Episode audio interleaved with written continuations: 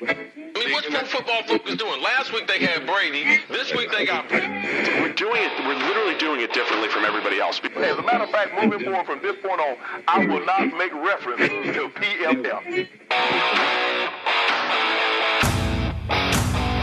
Do you not understand that they are that way because you're Joe Flacco? And you just like to discredit things that people deserve credit for. That you can't possibly be expected to defend that. Talk about the game, Sam. So who cares about what people think about us? Yeah, I like football, I like football season, all the things that go with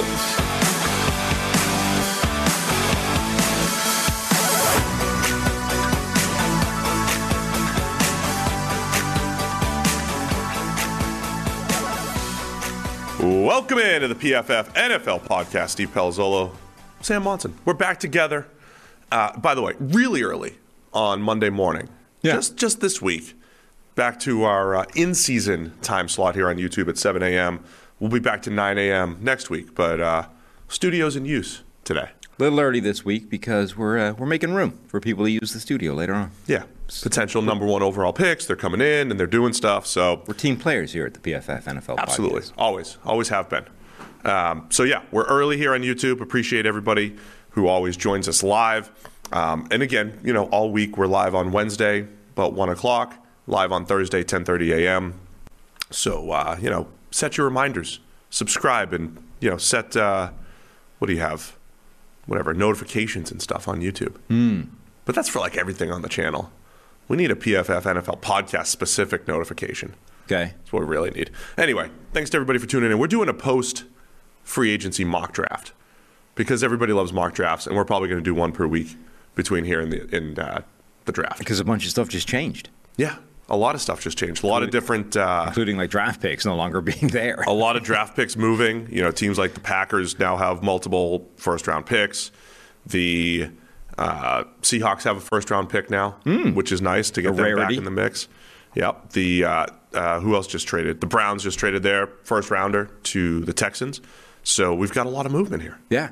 And the Raiders now have a bunch of first round. Like you were saying, what, seven teams now don't have a first round pick? There are now seven teams, Which we've decided must be Yeah. a record, but we can't be bothered to check. No, somebody. Can we get somebody on that? What's the record for teams without a first round pick?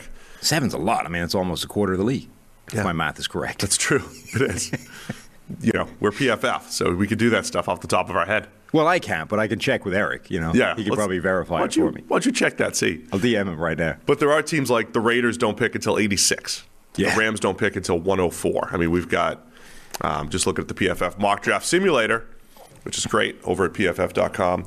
Um, but that's what we're going to do. We're going to go through uh, a mock draft and uh, and talk through because Not only that's is it where we great- have the most fun. We'll be using it here. Uh, if you're watching on YouTube, it'll flash up every now and again where we'll show you the, the draft that we're doing. So we'll be paying attention to it live, you know, via our laptops.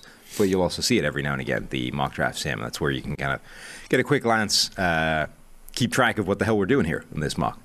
Um, if you do want to go back the last few episodes from us, we've been uh, we did our, our favorite and least favorite picks on Thursday coming out of free agency for all 32 teams. We went through each team, um, all of our free agency reactions on the big shows last week, and then of course the PFF NFL Daily hit some of the bigger topics. Instant reaction to Davante Adams being traded, Deshaun Watson being traded. So all that stuff is on both feeds, and that's Yeah. the uh, that's the crucial bit here. You're on our PFF NFL podcast feed. Also, you have the PFF NFL Daily. Make sure you get all of that. The daily is a good one to go back and check for the last sort of few days because a lot of that news has hit since our last big show, right? Since the, the last one of these we did.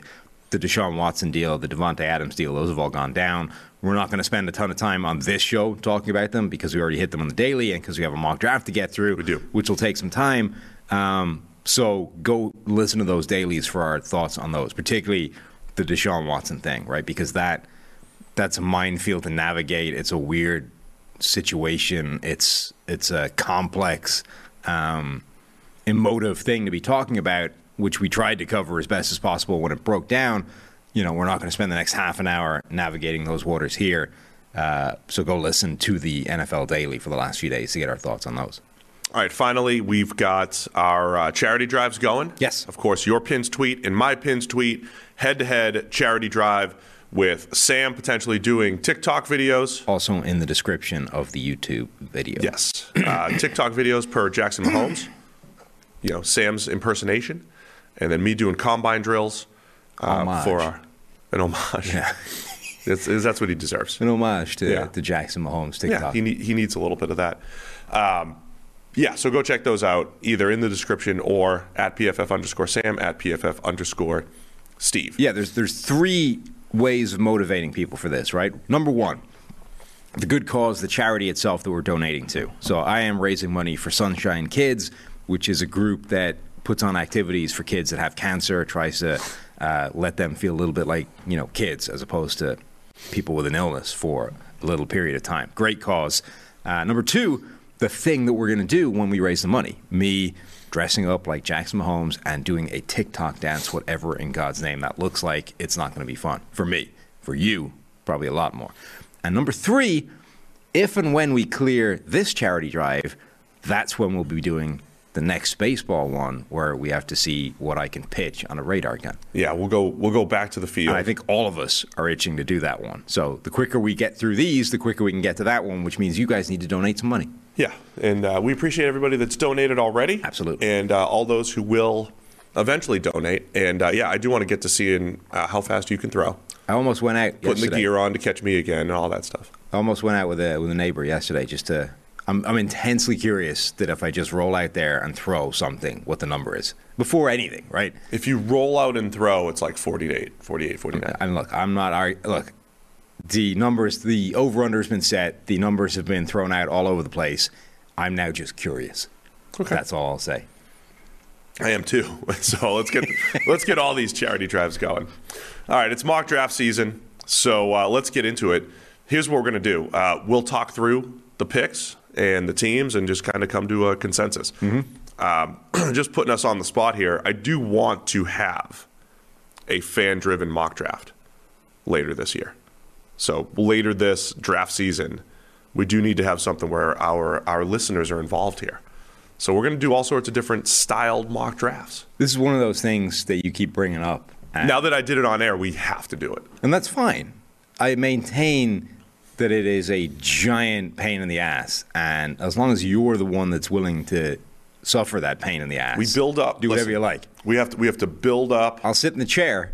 I'll talk it through with you, but you got to deal with whatever that we is. just need to listen to the chat, and Yeah. um, we have polls in the chat and everything, and we just we trust the people. As I say, as long as you're willing to do it all. If I could trust my six-year-old to mock draft, we could trust our listeners. That's my thought. Okay. Harry put out his first mock draft last week. It was had some issues. Yeah. Drafted Sam Howell to the Chargers. I think he that might have been a miss, but he had some good ones. Sauce Gardner to the Vikings. He had, he had some hits in there. Loves the mock draft, Sam. All right, let's get into it. Uh, Jacksonville Jaguars on the clock at number one overall. So again, we'll talk through this. So we'll do other mock drafts where we kind of go like head to head. You pick a team, I pick a team. We did that last year as well. Um, you've put out your own mock draft. I've put out my own. This one will come to a consensus. We'll uh, you and I we'll come to a pick. We'll work through it together. Jaguars at one after uh, making a ton of moves. There you see it on the screen on YouTube.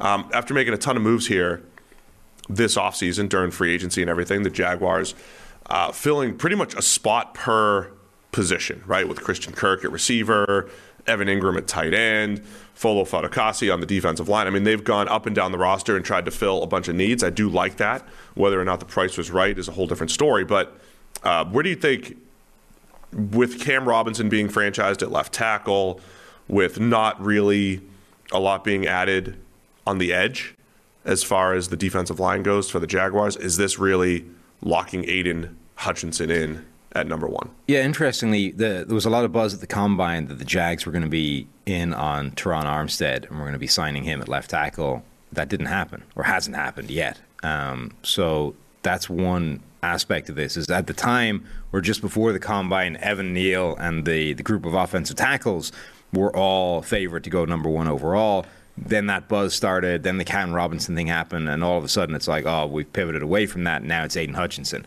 Um, the Armstead thing hasn't materialized. So maybe you're saying, okay, Cam Robinson on his own is enough to keep you away from those tackles and, and send you towards an edge rusher, um, which is fine. I I'm still not sure it should be, but it does It does seem like Aidan Hutchinson is going to be the pick. Well, where would I, I picked Aidan Hutchinson in my, my last mock draft. That's where I would go if I was the Jaguars. Again, to reiterate, I don't think I think Hutch is probably a tick below some of the best edge prospects that we've seen over the last you know seven or eight years. The Myles Garrett's, the Bosas, and Chase Youngs of the world. But I think I like Hutchinson as the number one player in this draft. So that's where that's that's where I would have gone pre free agency, and I do think that's the play for the Jags. My starting point is still what is best for Trevor Lawrence because that's really the only question the Jags should be asking themselves at any point during this offseason. Um, and what is best for Trevor Lawrence should still be some kind of player on offense. And at number one, it's probably one of the tackles. So you can argue with me on this? I'm just so the the problem with that is there's a clear number one edge rusher. There isn't a clear number one offensive tackle, and the the level of the edge rusher is probably higher than the level of the offensive tackle. So I think that alone may end up just sort of for ease of running it through, you you pick the edge rusher. So let's go Hutch number one. Yeah.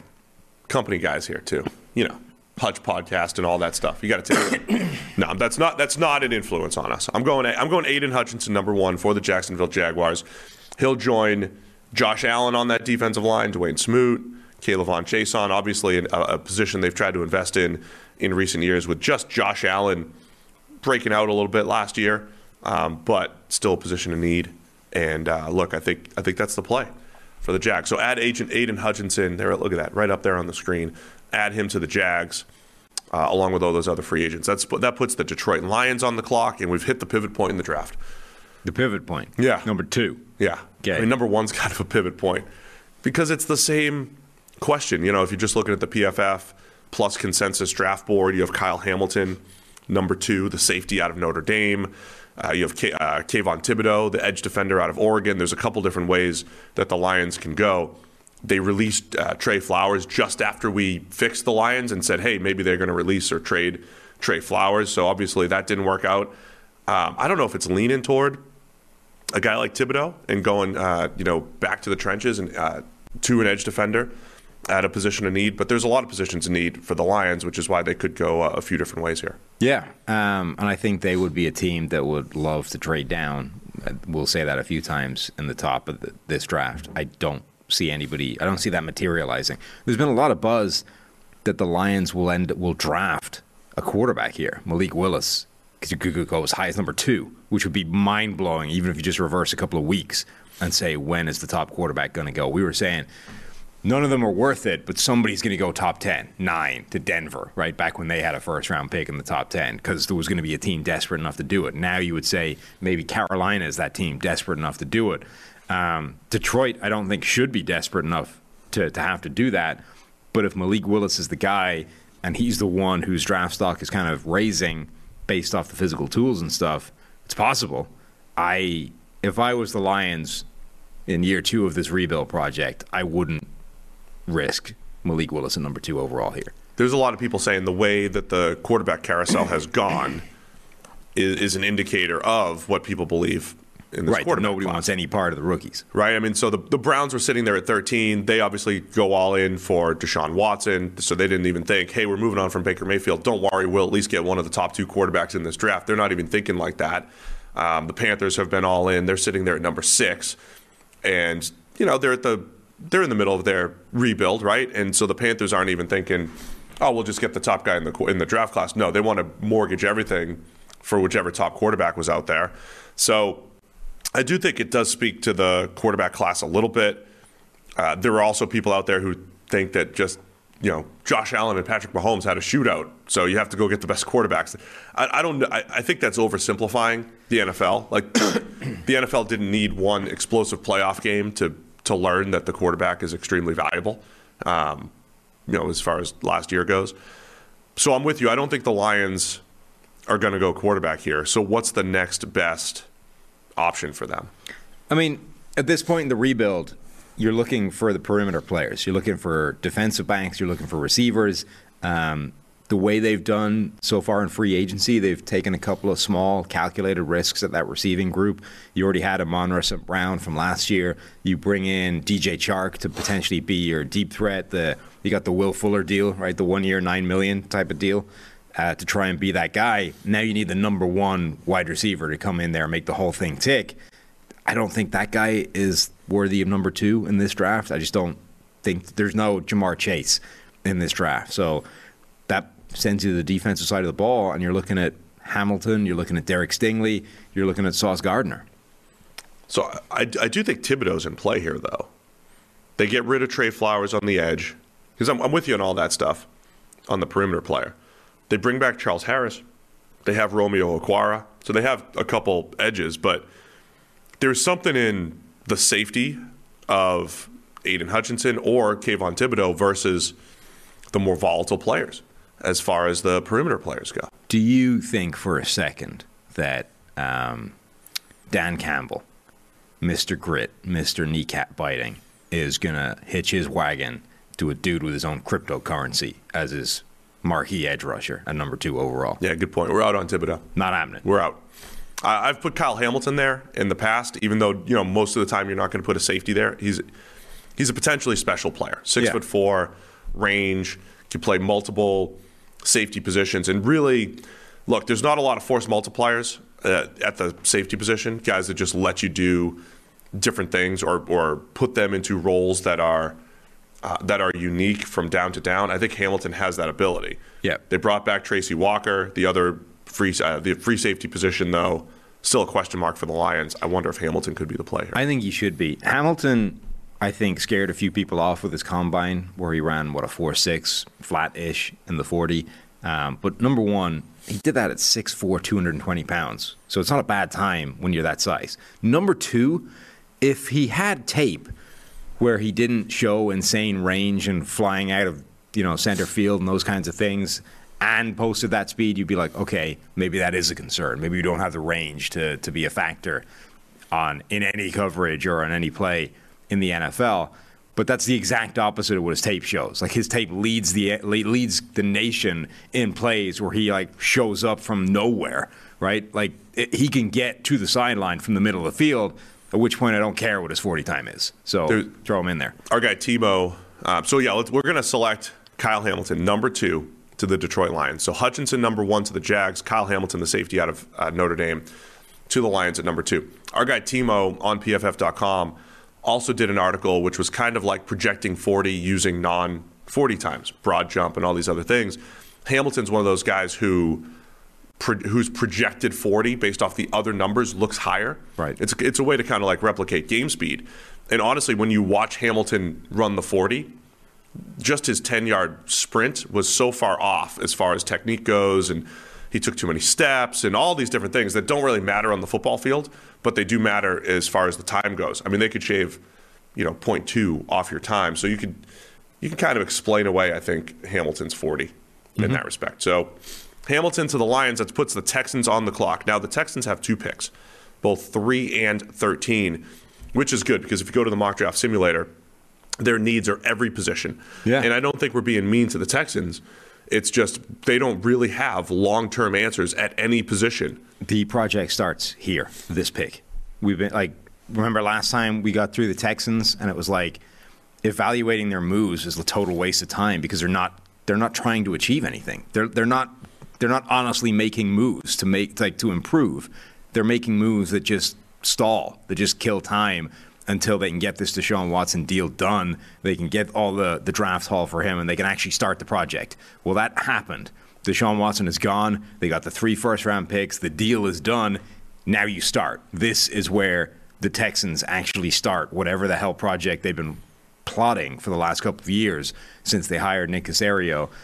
Now, now is where we see it. So this is actually fascinating. Normally, the first draft pick of a new regime that doesn't have a quarterback is going to be quarterback. It's almost certainly not going to be for Houston because there isn't one that you want to take at number three. So where do you go? What is your first building block of a of a new franchise, effectively? Yeah, and, and there are reports that they're just going to, you know, use their picks and build around Davis Mills. I, I really think that's also just, uh, hey, there's not a quarterback that we Yeah. love here type of answer. Uh, this is where I start to look at the tackles. So, uh, same guys are in play. Kayvon Thibodeaux, edge from Oregon. The three tackles, Charles Cross out of Mississippi State, Ike Ekwonu from North Carolina State, or Evan Neal from Bama. Um, again, going back to my previous mocks, I think Neal, so of the three tackles, Charles Cross a little bit pass block heavy, better there. Ike Ekwonu better as a run blocker. I think Evan Neal's the best combination of both. I would lean Neal here with the assumption that I'm also going to trade Laremy Tunsil, right? Sure. If, if we're going to go, the starting left tackle Tunsil has value on the trade market. My last two assets to tradable assets, if I'm the Texans, Laremy Tunsil and wide receiver Brandin Cooks, I'm going to make the assumption that those things are still going to happen. We're going to add more draft capital to the Texans, and um, I like tackle as a play here. Where would you go? Uh, I agree. I think that in a different world, the Texans, like if Kyle Hamilton makes it past Detroit, he would be an interesting pick for them. I think because Houston has this freedom of needing everything, you can afford to go in weird directions that most teams wouldn't go in. You know, if you had a few holes but not everything, you might not want to saddle everything to the safety, right? Because safety is not generally a position that moves the needle in that way. But if you need everything, you have the luxury of being able to chase a dude that's just potentially great. So that that would be one that would intrigue me. But obviously, in this scenario, he's gone. I don't know if you can. Derek Stingley has massive potential, but also massive risk, and you probably don't want that first building block to carry with it that kind of risk. So I, I think I agree. Just from default position, you end up going tackle, and it's pick your favorite building block left tackle. Stingley's still high on our board. I, I don't think, from a full consensus board standpoint, I think he's going to drop. I think because of the way the NFL works, he'll drop, and he'll he might drop quite a lot.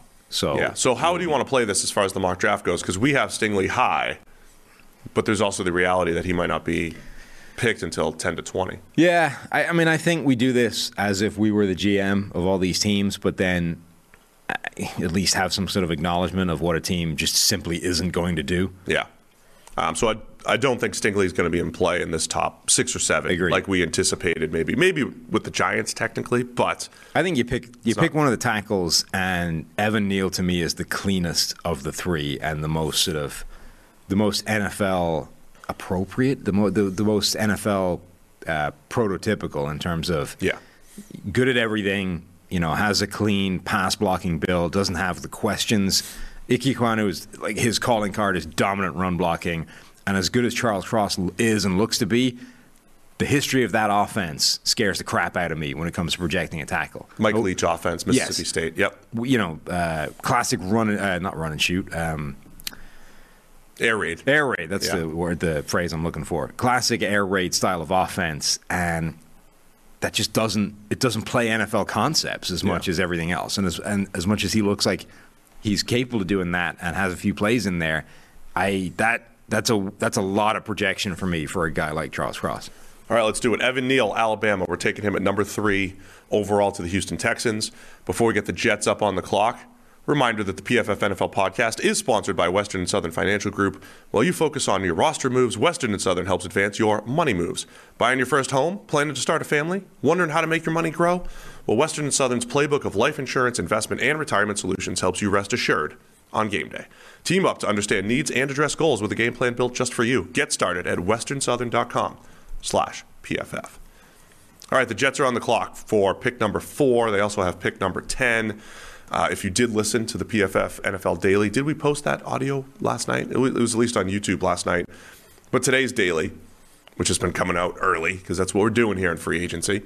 Today's Daily, I did mention the Jets as one of the teams I really liked what they were doing in free agency because they're now um, not as need heavy going into the draft here. So at 4 and 10, I think the Jets have an opportunity to hit some home runs.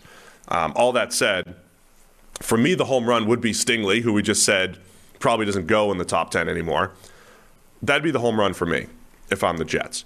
They have added, uh, they do have Bryce Hall. They have added DJ Reed at corner. Again, it, it they're not, it's not as glaring of a need, but I think corner is a place that they could still address.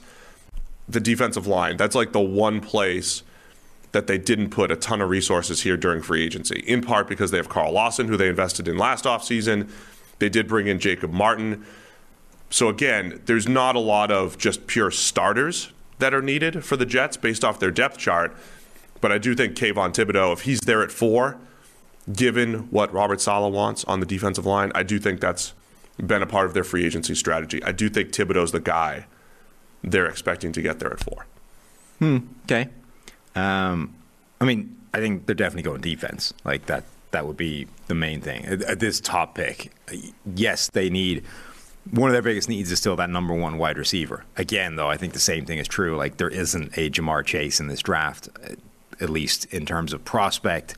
So I, I don't think the Jets are going to take a guy that high. If you want a receiver at 10, Yes. he should be there. Right. Also, because we're mock drafting for every team, we have a feeling there Right. could be a receiver there. Which, though, in in a weird way, there's something. It's bizarre when like it, you get that strategy of like if you if you think a guy is the guy, go get him wherever the hell you pick. It's weird if you think Drake London is that elite number one wide receiver. Why would you wait to ten to get him when he's available at four and you can just guarantee it? On the other hand, there is something confidence is a determining factor in some of this, right? You can believe he's the guy, but be scared enough that he isn't that you're going to wait six picks. Yeah. So I, I think you're looking at defense. Um, whether or not like this is where I think you have to evaluate what do you think of those cornerbacks because cornerback if they hit is such a tremendously valuable position on defense to your team generally. Derek Stingley has shown that elite level of play. Okay, it was a couple of years ago, but showing it in the first place is way more important than when he showed it because of what we know about volatility, all those kinds of things. You ask yourself, what do you think about Sauce Gardner? Dude didn't give up a touchdown in college. Now, okay, he didn't play in the SEC every week, so there's something to that. But also, there, you know, has freakish length, size, absolute prototype in the NFL. Rolls into the combine, runs a 4-4 flat, answers any questions about his speed.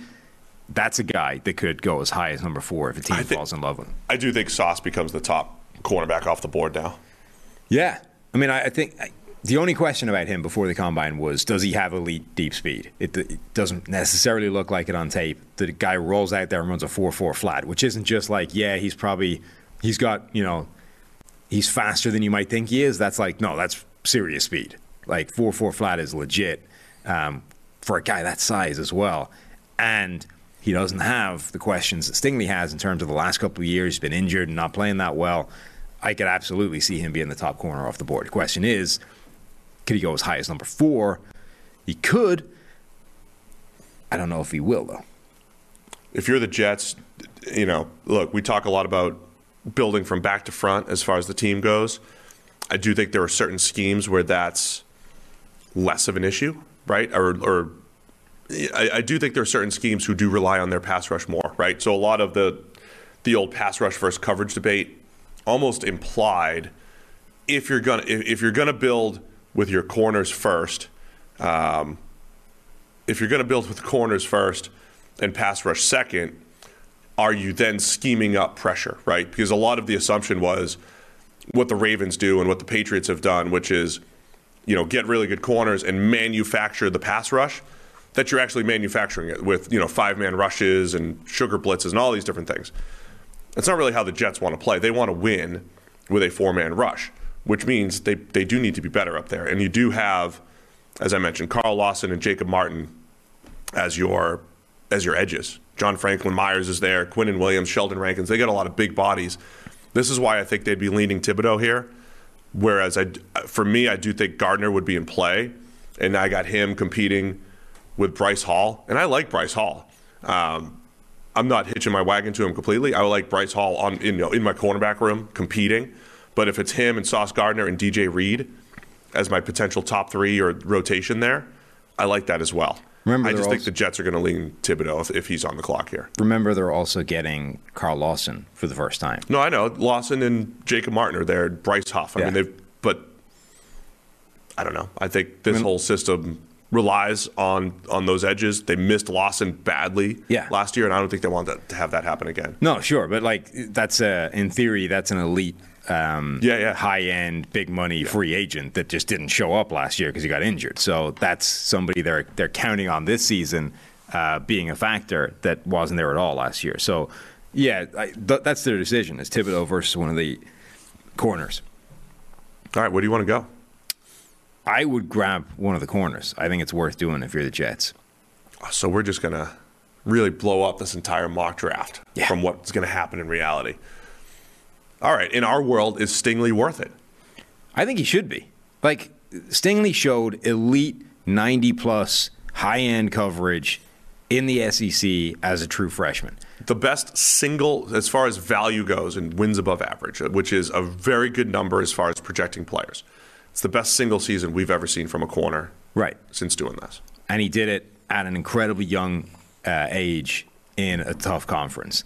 That is that shows the highest ceiling of any cornerback that we've seen come along. Now, since then, he's been injured and he hasn't reached that level of play again. But we know that cornerback play fluctuates, right? Wildly. Like Jalen Ramsey had a couple of years where he was nowhere near as good as Jalen Ramsey in 2017 or Jalen Ramsey last year. Didn't mean that we stopped thinking Jalen Ramsey was a good corner. That's just the nature of cornerback play. That happens. It goes, it goes good, it goes bad, it bounces around. You're at the mercy, essentially, of the offense that you're uh, playing against. The bigger concern is the injury stuff. Like, I don't care that he wasn't as good the last couple of years as he was when he had that incredible freshman year. I care more that a lot of it was because of injuries. And so a big part of this is like, where is he medically, right? What did, you, what did your doctors say about Derek Stingley going forward? And if they've cleared him, if they're fine, if that is, checks out, I'm 100% on board with taking him at number three. Have our doctors cleared him? Four. Uh, I Sure. Derek Stingley, number four to the New York Jets. This is what we would do for your Jets here. We're trying to hit home runs. And again, I think based off what they've done in free agency, trying to hit home runs okay. Right? Yeah. Trying to go for the high end. Plus you get two picks. Try to hit home runs. I like it. All right. The other New York teams on the on the clock now. New York Giants at five. Don't forget they they're going to circle back. Also at seven.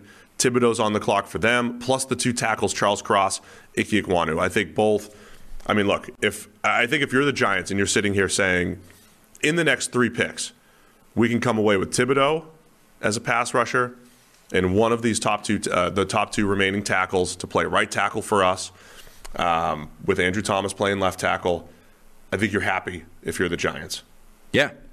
Is that is that going to be the as Giants GMs here? Is that the way we want to play this? Yeah, I mean, the Giants are a team I think that may well absolutely jump aboard the Thibodeaux thing and stop that halt. Um, they're also a team where, like, when you look at Ike Ekwonu's skill set, that dominant run blocking, it sort of screams classic right tackle. Now, that's not as simple as it used to be in the NFL, where you put the dominant run blocker on the right side, the dominant pass blocker on the left side, and that's the way you go about things.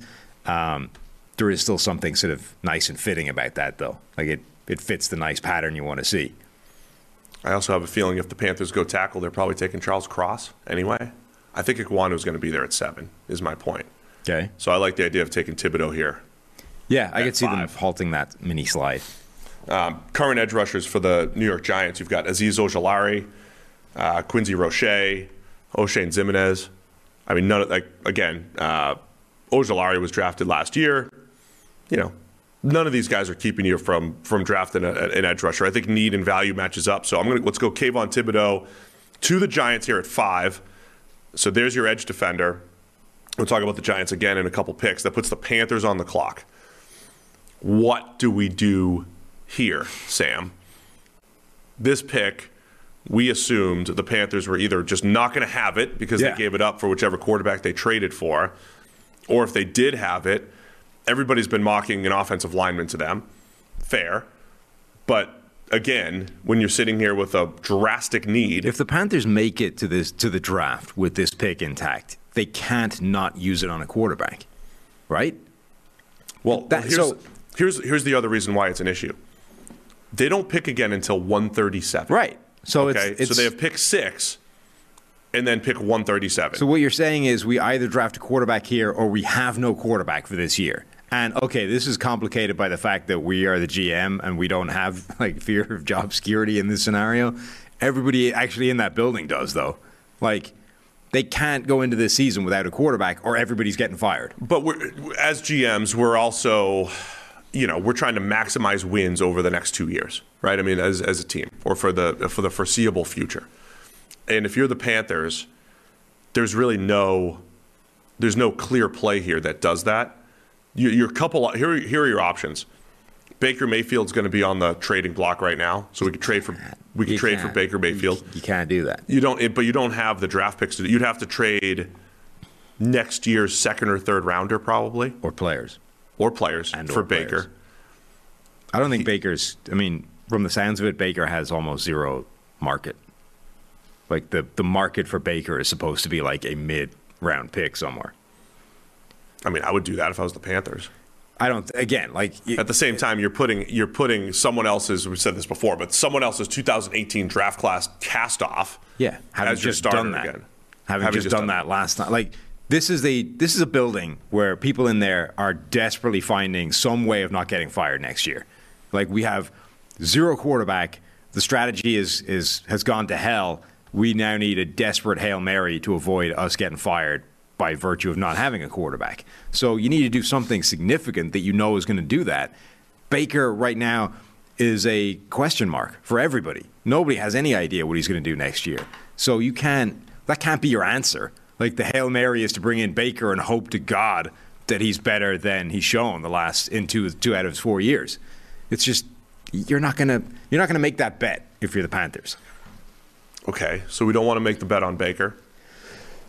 Our other options are Jameis Winston and Marcus Mariota in free agency. I think Jameis wants to go to New Orleans. I think he's going to do that. Marcus Mariota could come in as our bridge quarterback, so we could sign him. I mean, would you at least sign try to sign Mariota just as a just as a fallback option, and then draft somebody at six? Is anybody is we're the GMs of the other teams? Do you have any interest in is is there any player as a different team that you want to come up and get here? No. That you want to jump because there's no quarterback to trade up Right. for, so we wouldn't do that. Is there would the NFL even do that? I don't think so, no. I mean the, the NFL at this point is almost like daring the Panthers to reach on a quarterback. So Panthers at six. The next closest teams who could want a quarterback are the Falcons at eight, division rivals. They they both just failed in, in their attempt to trade for Deshaun Watson. The Seahawks at nine. Again, if they don't trade for Baker or do something else, I mean those are the two. And unless Washington decides they're going to look for a quarterback of the future, but they just traded for Carson Wentz. Maybe the Vikings at 12, but they just re-upped Kirk Cousins. So either way, the Falcons at eight and the Seahawks at nine, is there a chance that either of those teams actually loves one of these quarterbacks and then trades up? I mean there's a chance. I look, I this is this is I mean, in front of Carolina in stuff that's already been done here in our mock. This is an awkward situation where the reality of what the specific head coach and GM needs to do because of their unique situation, the pressure that they're under, deviates dramatically from what generic GM and head coach Sam and Steve would do. So Well, yeah, because they've put us in a bind here, Sam. this is what I'm saying. Because they they don't have they don't have a pick until 137. That would I would never do that. Yeah, they screwed us. Yeah. So the bet has been made for them. In this scenario, though, the bet we're fine. We have some long-term uh, job security here. We're not we're not going to go with that. I don't care what the, what awkward spot you've put yourself in. Us, we're good. We're going to build long term. So we're going to take the tackle and figure out quarterback later on. Okay, because we like have it. next Good year. decision. Good decision. Are we going Charles Cross? Yeah. Ike Ekwonu. Cross is the top player on our draft board remaining. So uh, let's go Charles Cross. Okay. Going to the Panthers at six. There's your tackle for the Panthers. And then uh, yeah, we'll figure out quarterback later. That's what we'll do. Hmm. Uh, Giants come back on the clock at seven. The plan was uh, Ike Ekwonu was going to be there, uh, and he is. Done. The other, the other guy I'm intrigued by, though, is Sauce Gardner. Hmm. Okay, so you have James Bradberry for one more year. He was on the trading block. There's already rumors that he was going to get released. If Bradbury gets released or moved at all, now you're talking about Adoree Jackson on one side, cornerback a question on the other side. And I do think Sauce Gardner would be awesome here. Size, length. I mean, as a legitimate outside corner. Yeah. I'm intrigued there. Again, though, the, the Giants are in a different position to some of these other teams like the Jets and the Jags, whose like sole purpose in the offseason needs to be fixing the offensive line, making sure that their quarterback survives. They still need to fix an offensive line that was terrible last year, though. So I think, you know, they, they've they've made some moves in free agency, bringing in guys like Mark Glowinski, uh, Jon Feliciano. Okay, it's not enough. Like that offensive line needed a pretty comprehensive overhaul, and it hasn't had it yet. So I think, um, I think I- Ike makes too much sense to turn down. All right, Matt Peart currently the starting right tackle for the Giants, so this this does make sense. I like Parrott. I liked him as a developmental prospect, but it it's not going to keep me from Right. drafting Ekwonu. Let's do that. Icky to the Giants at number seven overall. There's your tackle. That gives the Giants now Kayvon Thibodeaux, Icky Ekwonu. I think they're I think they're thrilled if that's what they Yeah, come out of the draft with. That puts the Falcons on the clock here at number eight, a team that still has Matt Ryan at quarterback. Did make a shot or took took a shot on Deshaun Watson, but the needs are plentiful as far as the Falcons roster goes. All of a sudden, a team that had the, one of the best receiving corps in the league just two years ago needs a complete overhaul. no longer has a receiving corps. They don't have anybody. Their top three from two years ago Julio Jones, gone. Calvin Ridley, suspended. Russell Gage, gone in free agency. So I wasn't expecting the Falcons. At the beginning of the offseason, I wasn't necessarily expecting the Falcons to go receiver here, but that has to be at play. It's also the receivers historically like the cherry on the top of your te- you know team rebuild and all that stuff, but yeah, so that might give me a little pause if I'm the Falcons, but it's just such a massive need right now. Yeah, I mean they almost have to go receiver at this point in the the the situation they've left themselves with. Like Kyle Pitts is their only receiver, effectively of any description. Like okay, they bring back Cordarrelle Patterson, he's got that sort of hybrid role, but that's it. Like Kyle Pitts, okay, technically he's a tight end. He isn't. He's your number one wide receiver at this point. But the fact that he's your number one wide receiver means you don't really have a tight end, which means he's literally your only receiver of any description. With Cordarrelle Patterson doing his slash trick stuff out of the backfield, like you desperately need just somebody else to throw the football to. Anybody else? Top three receivers on the board. You got Drake London, Garrett Wilson, or as far as top two receivers on the board.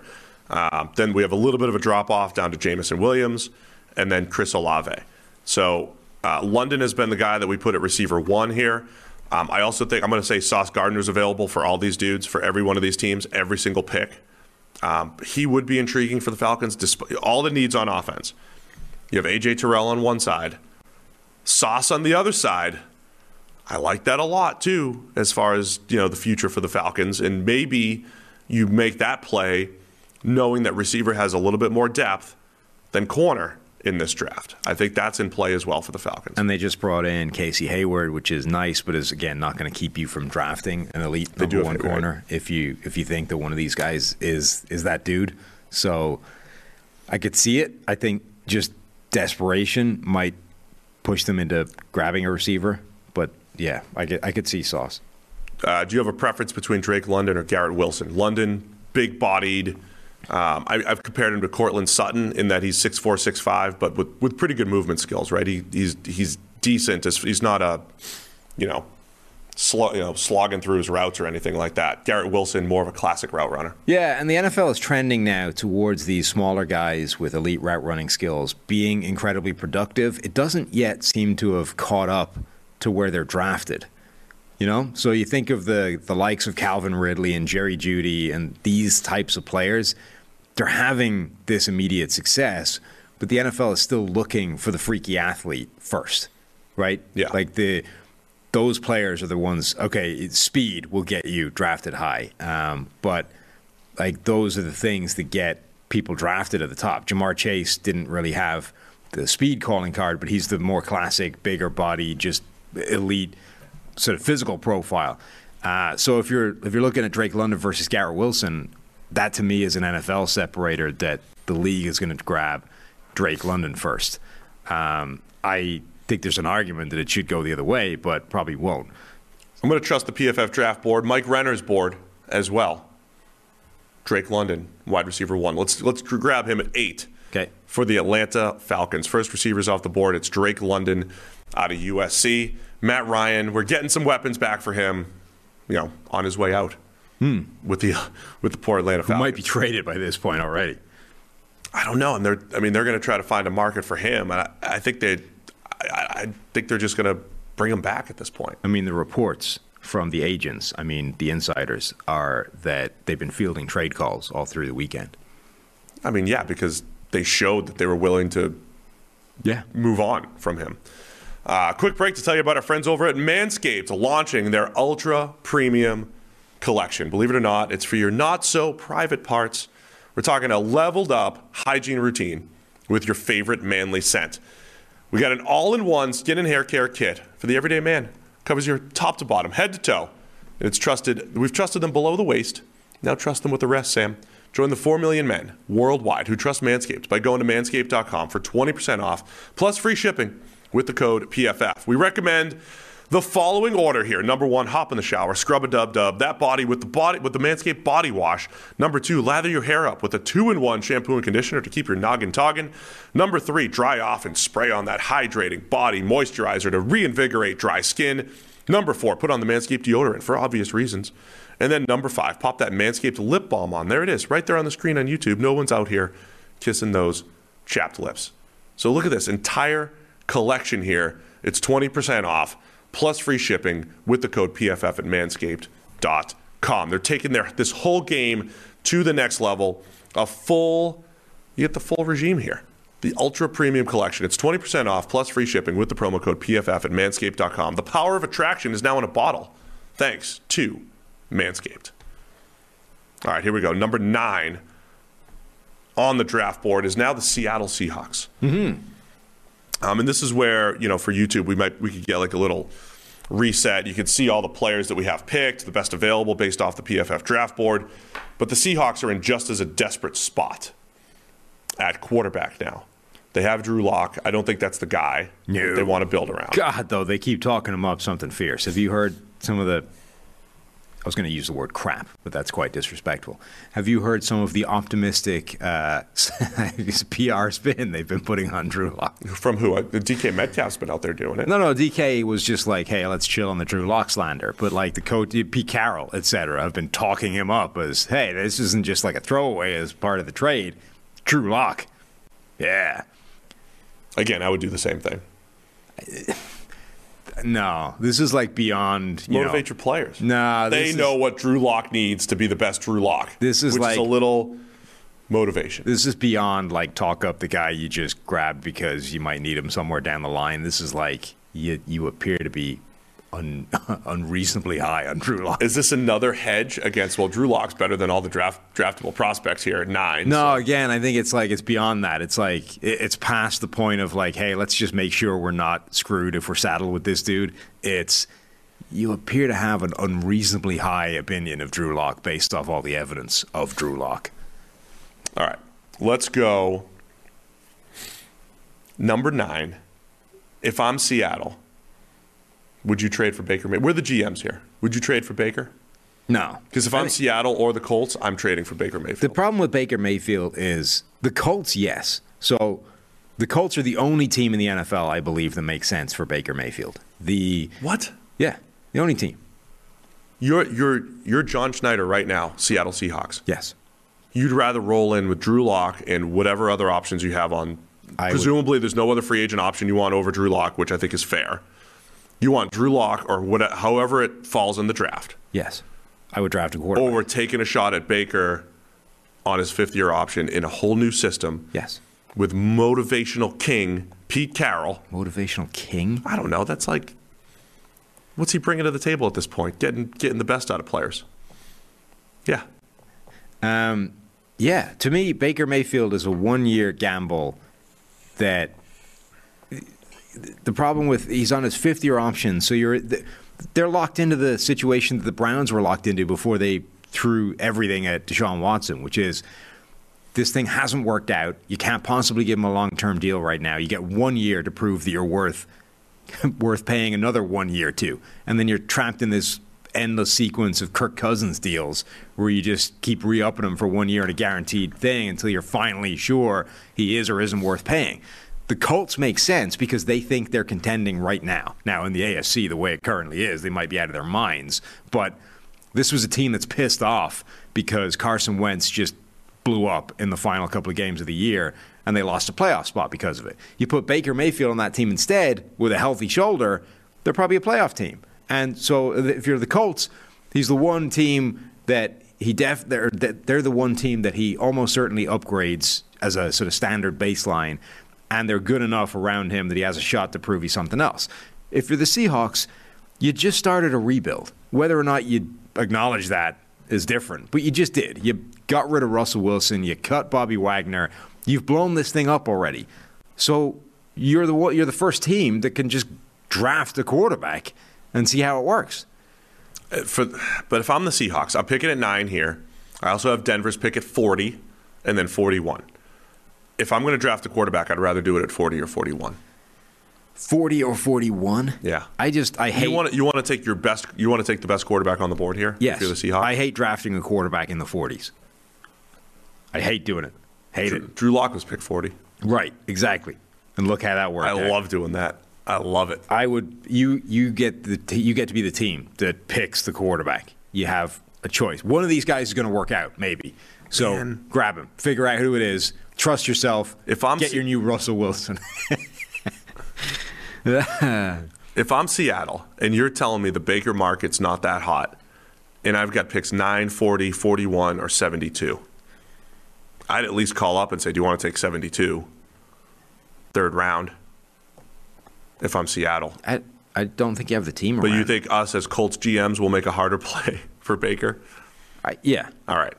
So, all right, let's pretend we lose out on the Baker um, sweepstakes here. Seattle at nine. You're going to convince me to go quarterback here. Which is really fascinating, right? Because if you look at the record of this group, Schneider and Pete Carroll, it's it's a bunch of terrible quarterbacks and Russell Wilson, who they drafted in the third round. See, I don't think that's fair, though. Well, you see, that's the thing, right? There's one way of looking at it, which is that to say they've got a terrible track record and they What's got the lucky with record? Russell Wilson. They What? signed. They say my, they track signed- record is Matt Flynn, Tarvaris Jackson. Uh, who else? They had some other terrible, but not to like well. It's crazy starter money. I mean, It was. It was like Matt head- Flynn was starter money. Flynn was like low end.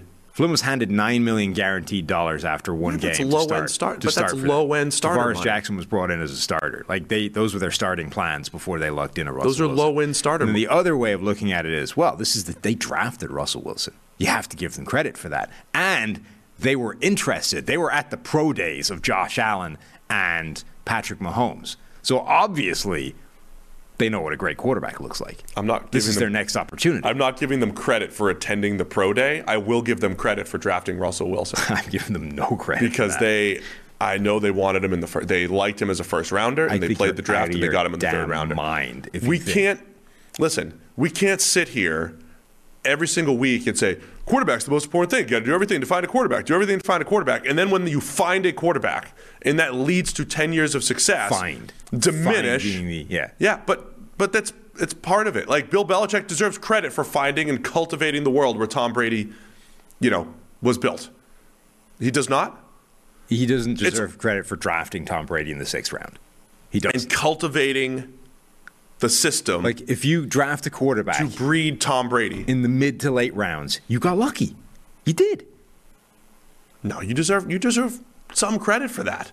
No. It's the most important thing that you did. You deserve credit. It's also fair to say if you don't have this guy, right? Like if Bill Belichick doesn't have Tom Brady, you could also say, hey, maybe he's not exalted the same way he is right now. Maybe it doesn't go the same way. You could also say the same thing for Schneider and Carroll. You deserve- If they don't have Russell Wilson going forward, it doesn't mean that you trust them implicitly to find the next guy, but you still have to give them credit for finding the guy in the first place. You deserve way more credit for identifying a quarterback in the first round and moving to get him when you wouldn't have otherwise snagged him. So, Patrick Mahomes being the most obvious example. Josh Allen, guys where you identified this QB, you went and got the dude, and he worked out.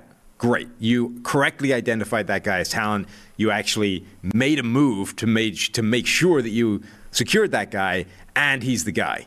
If you just like stumbled into a quarterback ass backwards in the mid rounds or late rounds, you got lucky. Dallas deserves zero credit for Dak Prescott because they wanted Paxton Lynch and they didn't get him. And then, like, all right, fine. Consolation prize number four in this draft, we end up getting Dak Prescott. And then it just accidentally turns out that he's the best guy you could have possibly gotten. That's I disagree on that. one. I I agree on the Dallas one. Yes. because we know the specific reports. I also know where the Seahawks really liked Russell Wilson and they played the draft and got him. They I do not believe for a second I buy it. that they thought that that guy was worth a first round pick and Well- waited two rounds. Well, here we to are. select it. Who's the top quarterback on the board? Seahawks have to take a shot here. I would go 40 or 41. I'm going to lose this um, war room battle here, draft room battle. So, who we taking? Malik Willis? He's the guy I would take at the top of this draft if I had a choice of all of them. Scroll down. Scroll down, Tyler. We got to scroll all the way down to 25 to grab Malik Willis. Just to just to take a shot here at quarterback if you're the Seahawks. Look, I, I like the idea of here's the other thing. I like the idea of taking shots on quarterbacks, right? The payoff of Malik Willis is higher than the payoff of any other player in this draft. Any other non quarterback, right? So I get it. You got to take shots. We have 40 and 41 to add some non quarterbacks to the roster. So let's do it. Malik Willis. That's the dude. We're building around. I also think he If Drew Lock's you, my bridge starter and then Malik Willis starts next year, we deal with that. I also think the Willis gives you the capacity to start him right away because of what he can do on the ground while he's figuring out the rest. This is also, I mean, if, if Pete Carroll truly wants to run the ball like crazy and play defense and all that stuff, you can craft an offense around Malik Willis, his his his running set, uh, his rushing skill set. I think his rushing skill set is between, say, Lamar Jackson and Jalen Hurts. Not as good as Lamar, better than Jalen Hurts, and we're going to craft an offense around Malik Willis. Look, we're almost an hour in. We're at nine picks. We got nine picks. We're hmm. good. Doing well here. Yeah, as you send me a message to remind me. Thank Yeah. you. Yeah, that's how we communicate here. I just say it out loud. Right. We'll go a little bit quicker here We're going to need to. as we go. New York Jets are back on the clock at 10. Back. God damn. They've already taken Derek Stingley at four. Sauce is still on the board. Man, I kind of like Sauce there for this team. Well, not now, but um, best receiver available, Garrett Wilson. This Yeah. where we go for, for Zach Wilson. Add Garrett Wilson to Corey Davis and uh, Elijah Moore It would be an interesting, uh, and Braxton Berrios. an interesting case study on where they view the rest of that edge class because there's a drop obviously between Hutchinson, Thibodeau, and then the next guys up for us. It's George Karlaftis, it's uh, Travon Walker from Georgia, um, but like Walker just had an insane combine.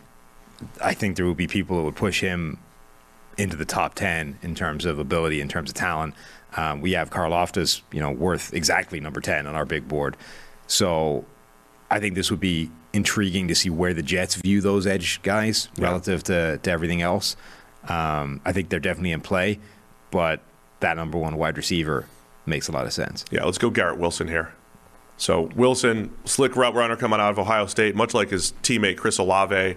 Add Wilson to the mix to help Zach Wilson, last year's quarterback. That obviously has to be a big priority for the Jets here during this entire draft. Adding some playmakers.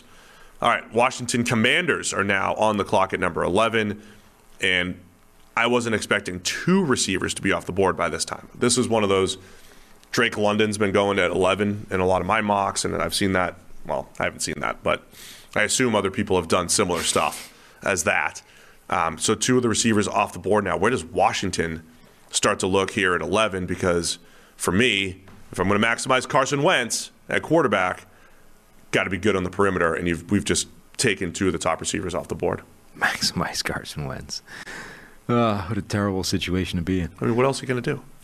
Flood the field with playmakers, man. Yeah. So the next the next receiver on our board is Jameson Williams at 16. Is this too high for him? I don't think it should be, but it, it might be. Again, if I'm Washington, I'm I'm coming at this from the extreme angle that I can't have success with Wentz unless this offense is pristine. Everything else I do almost doesn't matter. Uh, at receiver, we have Terry McLaurin, of course, who's great. You have Curtis Samuel as a slot. Last year's draft pick, Dyami Brown. But there's, you know, I need another. I need another playmaker. Do we stretch it a little bit? Go to Jameson Williams, coming off that ACL injury, best deep threat in the draft. But man, imagine what he would do opposite Terry McLaurin with that type of speed. I wouldn't rule them out of um, the defensive sweepstakes either. Like I, as much as they've got cornerbacks, obviously they invested heavily in William Jackson last year's free agent period. I mean, outside of that, I think you can definitely you can definitely add a corner. And honestly, you're not even sure if William Jackson is the guy based off this past season. So I think they're absolutely in the Sauce Gardner uh, discussion. Every team's in the Sauce Gardner discussion. I think this becomes a steal now at 11, Vikings at 12. If you get Sauce, I don't know. Do we go Sauce or do we just, uh, reach a little bit for a receiver? Next picks. I would grab Sauce Gardner at this point. Next pick's value. 47 from the Colts. Yeah. Right, At we'll look 47, you still likely have some receivers in play. There's receiver depth. Corner depth isn't as good. All right, let's get Ahmad Sauce Gardner here to the Commanders.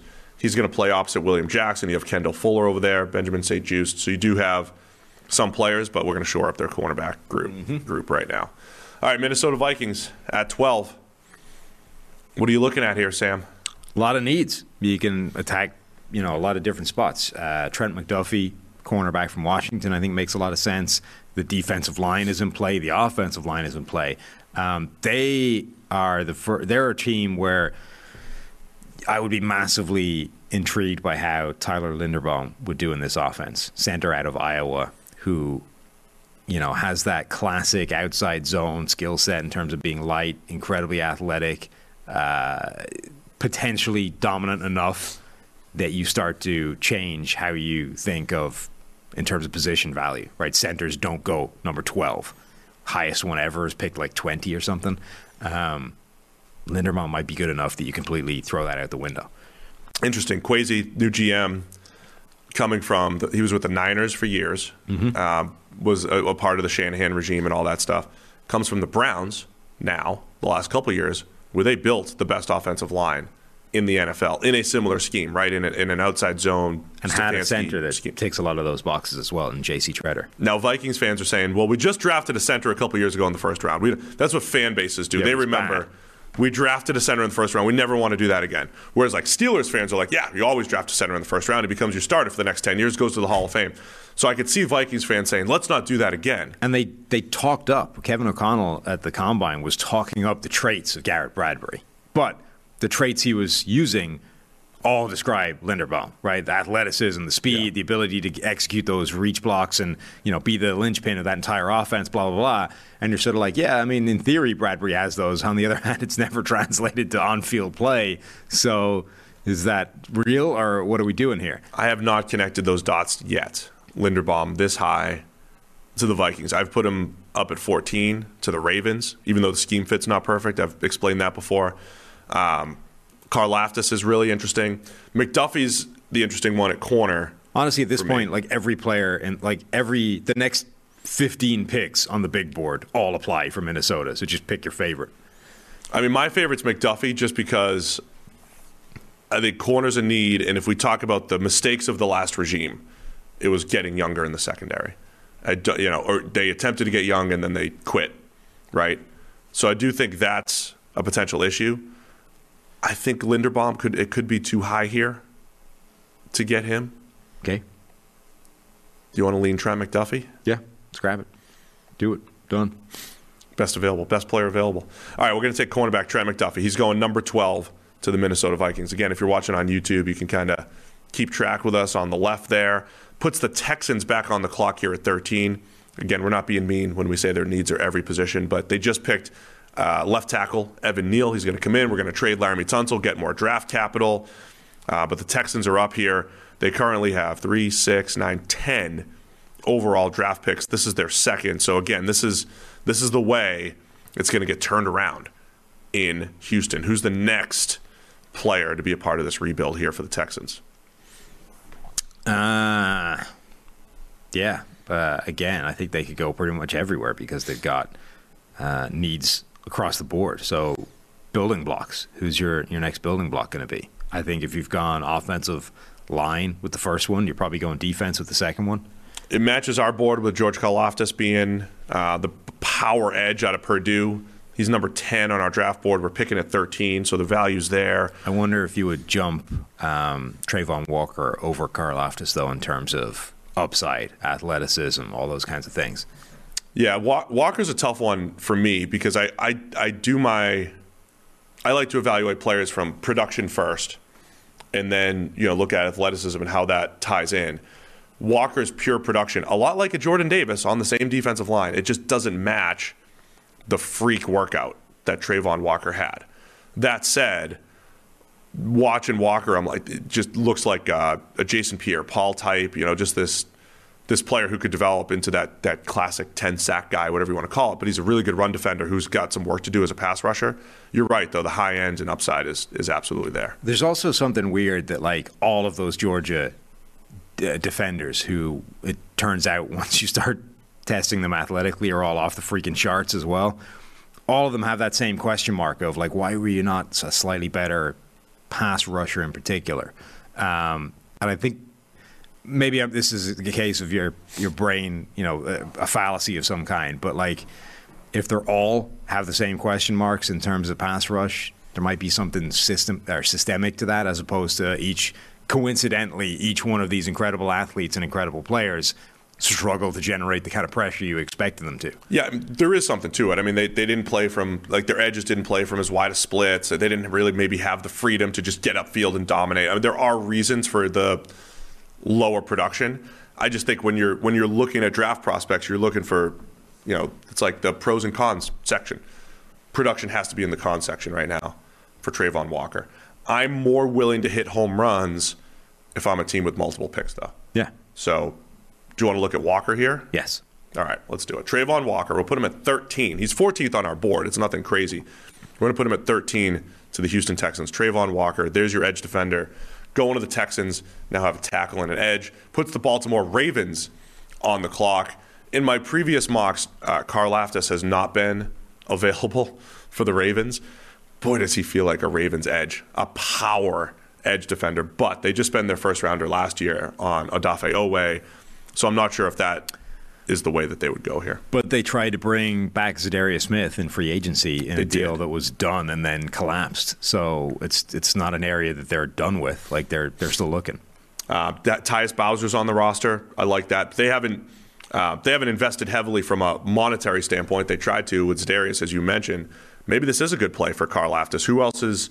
Uh, I mean, they just bring in the great Morgan Moses at right tackle. So Bernhard Raimann is the next tackle on our board here. Linebacker Devin Lloyd, Jameson Williams at receiver, uh, Devonte Wyatt, another interior defensive lineman. I think he's intriguing for them uh, because they just they don't have anybody coming back. Calais Campbell uh, still out there unsigned. Derek Wolfe, Justin Madubuike. Like they don't have. They're just solid up front. They did bring back Michael Pierce.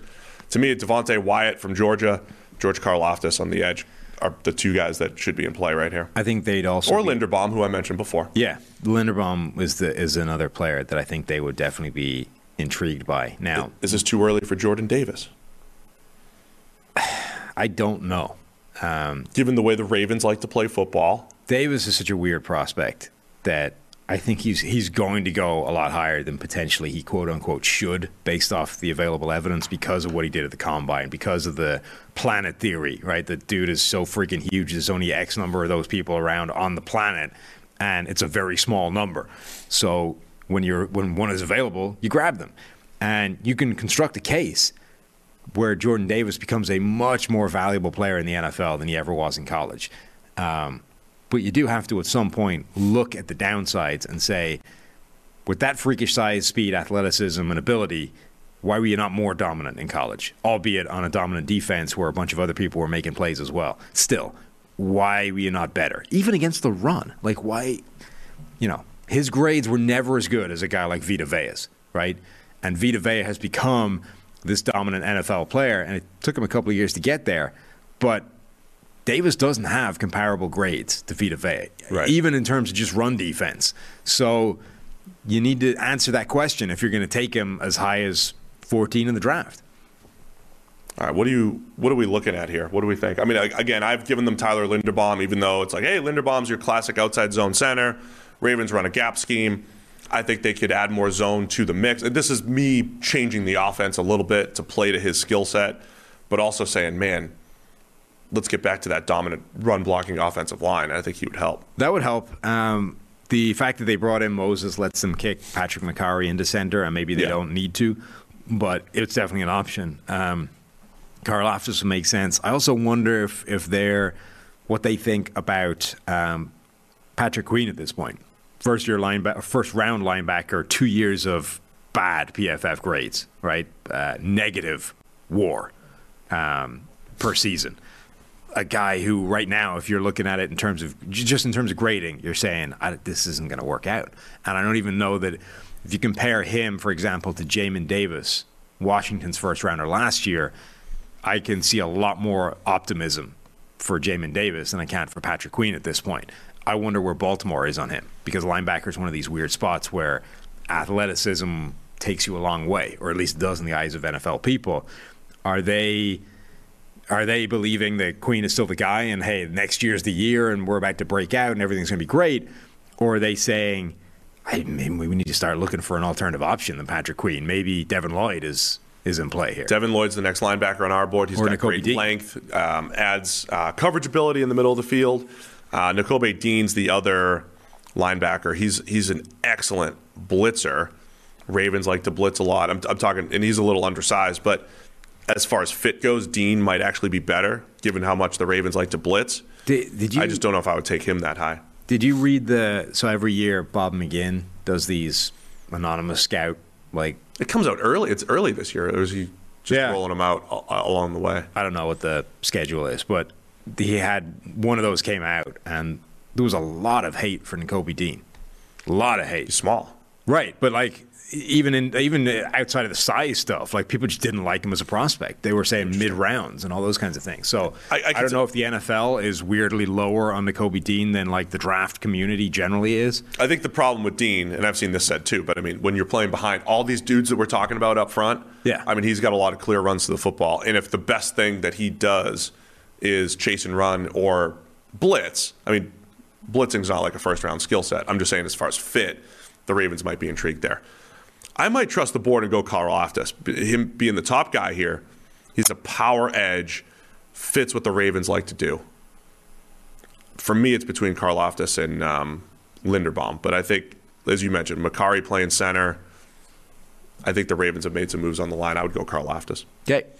George Karlaftis, Purdue, mm-hmm. going to the Baltimore Ravens. Puts the Eagles on the clock. Back to back picks, 15 and 16, but they're also going to circle back at 19. So, what are we doing with the Eagles here? Uh, I think defense takes up most of it, if not all of it. So I think they need a linebacker. I think they need some defensive line reinforcements, even if they've brought in Haason Reddick. That helps. Um, they bring back Fletcher Cox after cutting him, just cheapen the deal a little bit. They still need they still need to upgrade there. Like that. The reason you cut Fletcher Cox only to re-sign him later is because he was no longer playing at the level that his contract warranted, right? He's fallen off pretty dramatically. I think the last two years combined, he has less pressures than he did in 2018, where he led uh, all interior defenders. So you need to start restocking that. You've let a couple of guys go. So I think at least one of these picks needs to be defensive line. Uh, top players on the board. We got Bernhard Raimann at tackle. I don't know if they're going to go tackle here. So Devin Lloyd at 50, uh, 15 on our board, 15 for the Eagles. Yeah. Matches well. Again, length. Um, he, I, the length that he brings as a zone defender, he's not as good, I don't think, as Darius Leonard with the Colts, but it's like that similar ability. He's got like a prototypical modern NFL skill set for linebacker. Yeah. Which doesn't, again, doesn't mean it's going to translate immediately, but like that's what you're looking for when you're looking for a linebacker now. The, the next player after Devin Lloyd, Lloyd on the board, though, is Jameson Williams from Alabama. I'm intrigued by tho- both of those players to the Eagles. They've drafted two receivers in the in the first round the last two years. I know, but they got three picks this year. So if they have a third one, why not? But Jameson Williams with DeVonta Smith on the other side. The only thing that makes me hesitant about the Jameson Williams pick for Philadelphia is like, what is he bringing that much different to the table than they already have in Quez Watkins and John Hightower? Like they've drafted that style of receiver quite a lot. I mean, if he's just better, then yes. Yeah, but like, but they've they have that skill set. The the missing element in terms of this receiving corps skill set is a guy that can like win with physicality and size and j- deal with some press coverage a little bit. That's the one element that's not there right now. So you wanna go get Treylon Burks? No, no, I don't. Okay. Uh, well, I let's wanna- get we want Devin Lloyd first. Yes. All right. So the um, this has to be one of the most common mock draft scenarios. Eagles had issues at linebacker. Again, they play a lot of zone. Devin Lloyd production plus Uh, everything he brings to the table, I think, is a really good fit there. So Devin Lloyd at 15 to the Eagles here. At 16, what about Devonte Wyatt? Yeah. So there's your interior defensive lineman. He was the most productive Georgia defensive lineman. He's better. Yeah. He just is. Like, Reminds he- me, uh, my comp for him was Kawann Short, former Carolina Panther, who was really productive, um, explosive, up the field type of guy. Wyatt does some does some crazy stuff on the field. He's field. like a prototypical NFL defensive lineman. Like, Let's go Devonte Wyatt at The 16. problem with Jordan Davis is he's anything but prototypical, which doesn't mean he won't end up working out and being better. But you need it, it's you're looking at an exception. Uh, okay, an exception maybe in a good way, but it's not normal that a guy like him comes comes along and is insane. Um, Somebody in the YouTube chat has Jermaine Johnson above Treva, Travon Walker on his defensive end board. So I think a lot of people have that. Like Yeah. he's he's somebody that I think he's, yeah. Sorry, go ahead. he's somebody that I think generally is we're lower on him than other people. Yeah. So his his average draft position or whatever is significantly. He's got one year of production. I think that that gives me a little bit of pause as far as Johnson, but he did dominate the Senior Bowl. I do think in reality he goes uh, probably a little bit higher than we would have him, and we could start you know expanding it out a little bit in these next few picks. Chargers are on the clock at 17. Now their fit with Jordan Davis has been mentioned quite often. Mm-hmm. Is this where they get Jordan Davis? We love what the Chargers have done this offseason. All the other holes that they've filled so far. Do they need that big inside run stuffer to kind of open things up for all their two high schemes? I mean, it doesn't hurt, but I don't think they need it. I mean, they dra- they signed Sebastian Joseph Day in free agency. Um, I think he can do a lot of that. They they just need to get better inside. Remember, they also brought in Khalil Mack, who's one of the best run defenders in the NFL, albeit on the edge.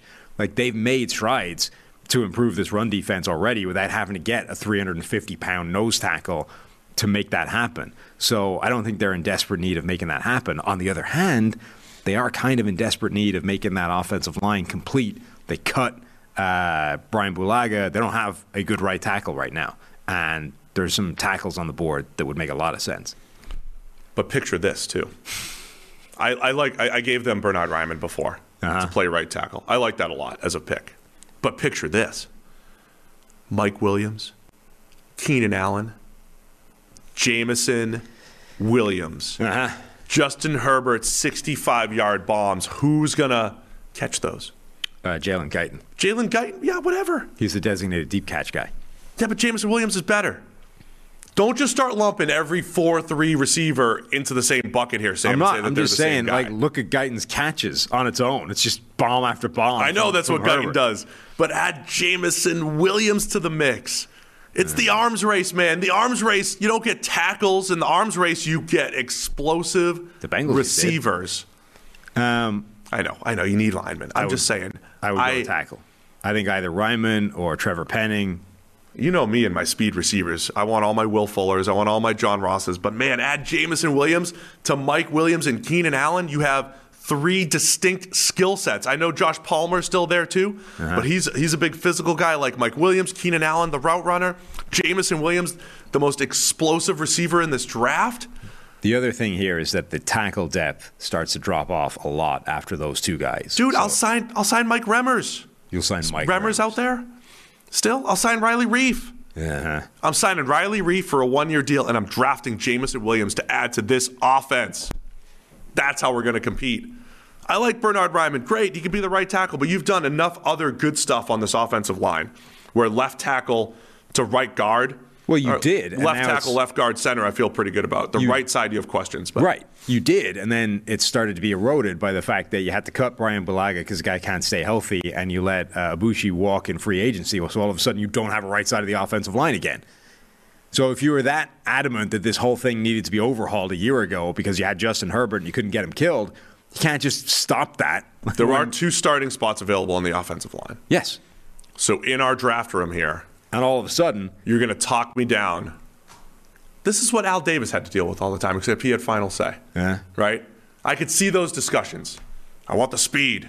yeah, And everybody's like, Al, we have four offensive line holes here. Uh-huh. four spots. No, I'm getting the fast guy. yeah, And he won. yeah, And you're gonna- the team. And you're going to. Al would draft Jameson Williams here. yes, And no, gonna make Al me would find. Al would draft uh, the dude the who's the cornerback that ran the four two and blew up the combine. That's who Al would Oh, draft. Tariq Woolen. Yes, Al would draft that guy here. But I Al's not around, so I've been we should take a an tackle. homage to Al Davis, my uh, my draft strategy. All right, Bernhard Raimann's going to come in and, ugh. this is like Chargers fans. You can either have this roaring applause with Jameson Williams, or we're just going to get a little golf. Well, look clap. here, uh, the golf one pick clap, later. Bernhard Raimann. One pick later, you can take your damn receiver. Well, I'm not the Chargers anymore. No, now you're the Saints, so be happy about it here. Yeah, but Jameson Williams now. Okay, so Bernhard Raimann, take him. This is perfect. Take him to the you Chargers, get Jameson right tackle. Williams and his deep threat, and you get to pair him up with with Jameis, your Jameis to hero. Jamison? Yeah. The Jameis Winston season that you keep saying is going to happen, the one year where he puts it all together, that's not going to happen unless he gets a deep threat like See, I'd rather have Olave here if I'm the Saints. This is what I'm saying. It's not. It's not all just like take the top player on the board and all that stuff. I want Jameson Williams if I already have Mike Williams and Keenan Allen, right? And it's like, all right, figure out how to cover, figure out how to deploy your resources to cover these guys. Mm-hmm. If I'm the Saints, I need. Um, I don't know if Michael Thomas is going to be there in the future. I need some Mike Thomas and uh, Michael Thomas insurance here, and Olave is the closest thing to that. Now, if I know Michael Thomas is going to be there and he's my possession guy, and I got Jameson Williams and Marquez Callaway, yeah, I mean, look, you can always talk me into the speed guy, but I'm less intrigued in New Orleans than I was as the Chargers GM. I'll just say that. Fine. Olave. Done. Next. There's nowhere else they're going to go. No. Stop speeding me up, man. We got to we got to talk through this. We did. You're taking a Olave. It's done. It's in. It's picked. I clicked the button. Therefore, it's happened. I did too on my screen. All right, Chris Olave to the Saints. They need a receiver for Jameis to get open here. Look, the Eagles still have Jameson Williams on the board. Yeah. Who's going to get Jameson Williams? So the Eagles already drafted Devin Lloyd and Devonte Wyatt. They went defense, defense uh, linebacker, and defensive line with their first two picks. Now they're up again with the third. Where do they go? Uh, so Jameson Williams is available here potentially. Not going linebacker there. Probably not safety. I think the edges are intriguing. Um, so unfortunately, David Ojabo from Michigan was it torn ACL? No, weekend? Achilles. Achilles. Achilles. tears his Achilles at his pro day. He's currently number 24 on our draft board. I think if I'm an NFL, t- unfortunately, I think that obviously affects his draft. Yeah, uh, particularly in Achilles. Yeah. I mean, an, A- an ACL is one thing, but an Achilles is bad. So in if this you're an edge rusher, that's mock, I don't- so unfortunate. I don't think he's going to go in our first round. Um, as far as edge defenders go, you have uh, an aging Brandon Graham. They brought in Haason Reddick, one of the few moves that the Eagles made this offseason. Jermaine Johnson, uh, a few slots down there, could be in play, I think, for us here. Uh, the next corner on the board is Andrew Booth from Clemson. I don't love that. I think that's a bit of a stretch because I do, I do think cornerback's a place that they need to attack. Um, but the way the corner board's going to fall, if it's top heavy the way we just had it, I think the Eagles aren't necessarily going to go that path as far as uh, corner goes. Uh, They don't. I mean, it's probably they don't really need a tackle for a while. So Trevor Penning, Can I give you one? yeah, Give you a suggestion. This is uh, it would be Uh, from the average draft position a reach, but I think one that's actually moving in this direction. Safety Lewis Cine from Georgia. ooh, I like Dude. seeing a lot. Dude flashes on tape, hits like a train. The safety spot in Philadelphia is ugly. They just brought back Anthony Harris, who hasn't worked out for them on an incredibly cheap deal. I think if you gave them an upgrade at safety, they would jump all over it. You could talk me into that.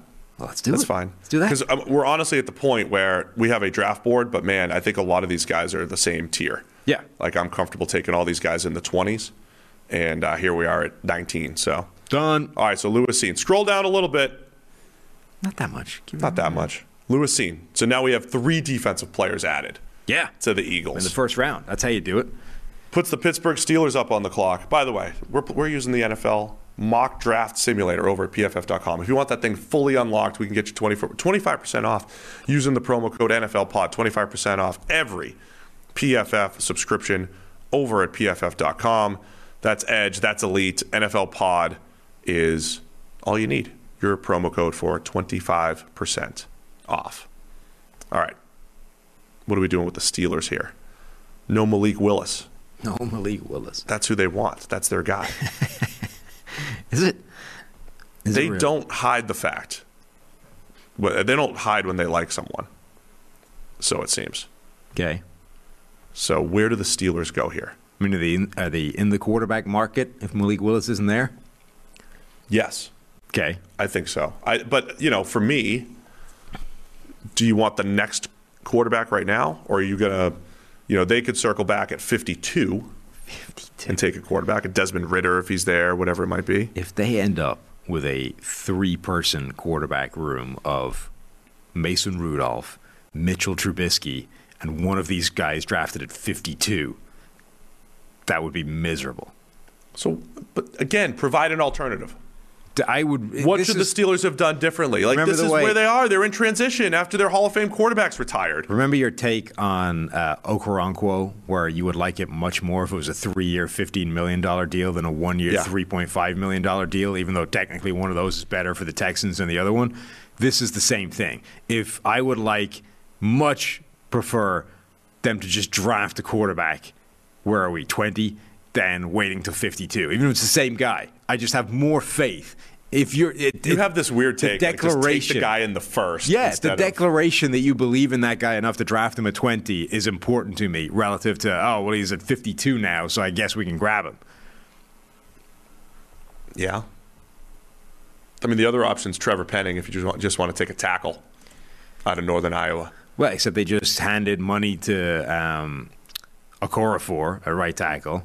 Yeah, Dan Moore was their starting left tackle last year. Third round pick wasn't great. I mean, I don't like him. I don't. I know, but I don't think we're we're the GMs now. We're taking over for Kevin Colbert right after the draft. You and me, Okay. co GMs. I'm not tied to Dan Moore as my left tackle. Trevor Penning. Penning is like Mr. Steeler. Yeah, yeah. You know, Him, him in Steelers colors is fitting. Yeah. Just Like, I'm going to talk you into penning here, and then at 52, I'm like, hey, the sixth quarterback on the Yeah, boards here. just Penning locking up edge rushers and then launching them at Trubisky's ankles. That's what I'm saying. But Trubisky's mobile, so he'll uh, Get out of the way of the, the guy thrown at his ankles. he'll avoid that. Perfect. Where did my mock draft go? So Penning is uh, the other thing is Linderbaum. Yeah, but they're not. You can't. You can't disrupt the streak of centers. You can't. Can't Linderbaum- one to the street after a year. All I'm saying, Guy needs is- eight years before you give up on him. It's our first move as GM. What better move to make than to draft a future Hall of Famer? You know, if we draft a first round center, he's going to be a Hall of Famer. And our first pick gets a gold jacket, Linderbaum. Another perfect Steeler here. Well, except uh, once you interrupt the streak, you can no longer rely on that. What? What do we interrupt? The streak of Steelers centers. Not for, but what do you mean? That's they- fine. They've gone straight from like Hall of Famer to Hall of Famer to Hall of Famer. To you can't. Kendrick Green, but Green was a later round pick. You can't like throw that away after a year. You got to give that guy 12 years to fail. No, Green is already out. They've already brought in Mason Cole. They got J.C. Hassenauer. Nobody is like Linderbaum is really the play here for the Steelers. I'm sorry, Linderbaum's the play, and it actually fits. I like Penning. They like to zone run and all. I know. I like Penn. I Like see- Penning's mean and all that stuff. In the black and blue division, But Linderbaum is our Hall of Famer. Penning is a freaky athlete and he's mean and I he's in the black I and blue get it. division. He's going to make people black and blue. Do you see him at the? He said he want he makes tries to make defenders hate him. What's more Steelers I than need that? I need Steelers fans to, to help. Steelers fans, who who's the guy? Penning or Linderbaum? What's more Steelers than trying to make people Let hate? me get let me get Pony over here on Twitter. Get what? Where's Andrew Andrew Filipponi? We don't have time for you to start polling random Steelers people. who is more Steelers? Penning or Linderbaum? This is bad podcast. This is great podcasting. This is we're gonna let's start. Let's let's think about the next pick here. Patriots at 21, and we'll circle back. And whoever Pony says, we're drafting. He knows. He's like the uh, the voice of Pittsburgh over there. Him and Muller. the voice of Pittsburgh. Yeah, It's my guys. Thursday afternoon. Okay. So whoever is most Steelers, Linderbaum Patriots or Penning. are up. So we decided we're not going QB for the Steelers. I think so. Okay. Patriots are up Uh huh. at 21. Are they going Jameson Williams? No, because Bill Belichick will never take a first round wide Never going to take another first round wide for the rest of his life. But we just remember we're GMs here. I know, but we so still- Bob. Kraft Belichick won't let us. Bob Kraft We might be lured us GM in from name PFF only. Yeah. to be GM, and we suppressed Bill Belichick to merely head coach. Right. We might be we might be GM, you know, in name, but you're not going to say to Bill Belichick, "Sorry, Bill, this is what we're doing." Okay. Bill says we're not drafting a first round wide receiver. We're not drafting a first round wide receiver. Have you uh, have you ever seen uh, N'Keal Harry Yeah. play football? Yeah, not doing it. We're, uh, So you can't. We're not. Bill gonna, Belichick won't allow you. So you have to just go somewhere go else. ahead and never draft a receiver again Uh-huh. under my over my dead body. You see, they brought back Ja'Whaun Bentley. Yeah, So the because they have no linebackers. yeah, yeah, but well, they did. They brought in. Um, uh, they traded for Mack Wilson. True, they had Mack Wilson. So Juwan it was like, hey, the Mack Wilson thing and the fact they hadn't brought back any of their inside linebackers suggests that they're moving in a different direction on defense and going to smaller and you know matching with the rest of the world. And then he brings back Ja'Whaun Bentley, and I was like, well, now what the hell are you doing? Those two players don't belong on the same defense. Like, just I now I'm just confused. So I'm still confused. So like Nakobe Dean, does he fit? Who the hell knows? Uh, Dean again, a really good blitzer. Uh, they like to blitz their linebackers a lot. Jordan Davis, another. I mean, that would be a classic Patriots pick, right? Jordan Davis. Yeah. The new Vince Wilfork. Yeah. Yeah. Maybe Vince Wilfork. They would use him. comp for for Jordan Davis. I haven't seen that one come up a lot. Yeah, but Wilfork's like your classic zero nose that they eventually moved around the formation. Uh huh. Could be Jordan. One with power, one with hands. Yeah. Certainly didn't win with speed. Now, all that said, um, would Linderbaum be in play here for New England if uh, the Steelers don't take him? Possibly. All right. What do we think? Uh, who else is potentially in play here? Do they stretch for a corner? Next couple: Andrew Booth, Kaiir Elam. Is cornerback that big of a need here? If we're the Patriots, I mean, it is. it is. But I don't know is, if I would they- take anybody at this point. No, but are they in a position where they've almost boxed themselves into that? And they kind of have to. They let J.C. Jackson walk, so now your starting corners are Jalen Mills and Terrence Mitchell. I mean, knowing the way the Patriots, I, I know that they're probably not going to evaluate corners the same way we do. So I don't like Booth or Elam. Elam, I, I don't think either one's logistically in play for the Patriots here. Our, our next two corners, I don't think are logistically in play for them Why? right now. I just don't think they they would like either one Why? that much or be fit. I just Booth's just like okay across the board. I don't think he does anything particularly special. Elam could play that press man, um, has that type of potential. I just don't know if that ends up being his. Um, I don't know if that's where New England wants to go though, schematically, as far as uh, what Elam brings to the table. It's also uh, Roger my Elam notes here. Roger McCreary and his tiny little arms. Maybe the Patriots don't care that he has stumpy little T Rex arms. Will McCreary? Yeah, I think McCreary should be going in the first round. that's what I'm saying. Maybe the Patriots don't care that he's built like T Rex. They might not, especially if they're playing if they are playing more zone. All right, if I don't have an answer here, we don't have an answer. We have no answer yet. for Perfect. The Steelers. Let's make a pick for the Steelers first. Okay. Is it Linderbaum, ten-year Hall of Famer, gold jacket, Linderbaum's way too nice to be a Steeler. You need, or is it Penning? you need Trevor Penning, who's mean. Look, gonna- Tyler's play him at left highlighting there that more people have drafted Trevor Penning. Therefore, that's what we should do. All right, let's go with the people. They've also he's Penning to the Steelers. highlighting that uh, a load of people have picked Kenny Pickett, but we're not doing that. They have, well, he's from Pittsburgh, so and that was that was way back when you know I thought that was what they were going to do. Penning going to the Steelers. It's back before they realized he At has 20. tiny little hands. Patriots do have David Andrews locked up for a couple of years here at center, so maybe Linderbaum's not the guy. I think Jordan. You like Jordan Davis as the multi-gap? Sure. Defensive let's, lineman Let's have? Vince Wilfork 2.0 roll in there. That's where they drafted Wilfork. I think 21. Is it really? 21, 24, something like that. It's in that range. Sure. Jordan Davis, future Done. New England Patriot. Like it. They're going with the planet theory.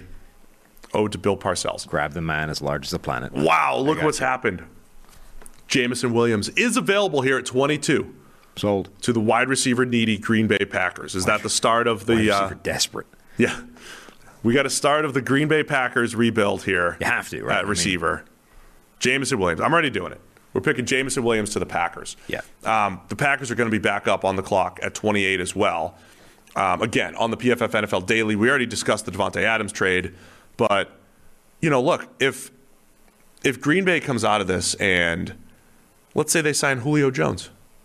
What if they? What if Aaron Rodgers is thrown to Julio Jones and Jameson Williams or Chris Olave next year instead of Davante Adams? Is that like a win? Does that ultimately become a win?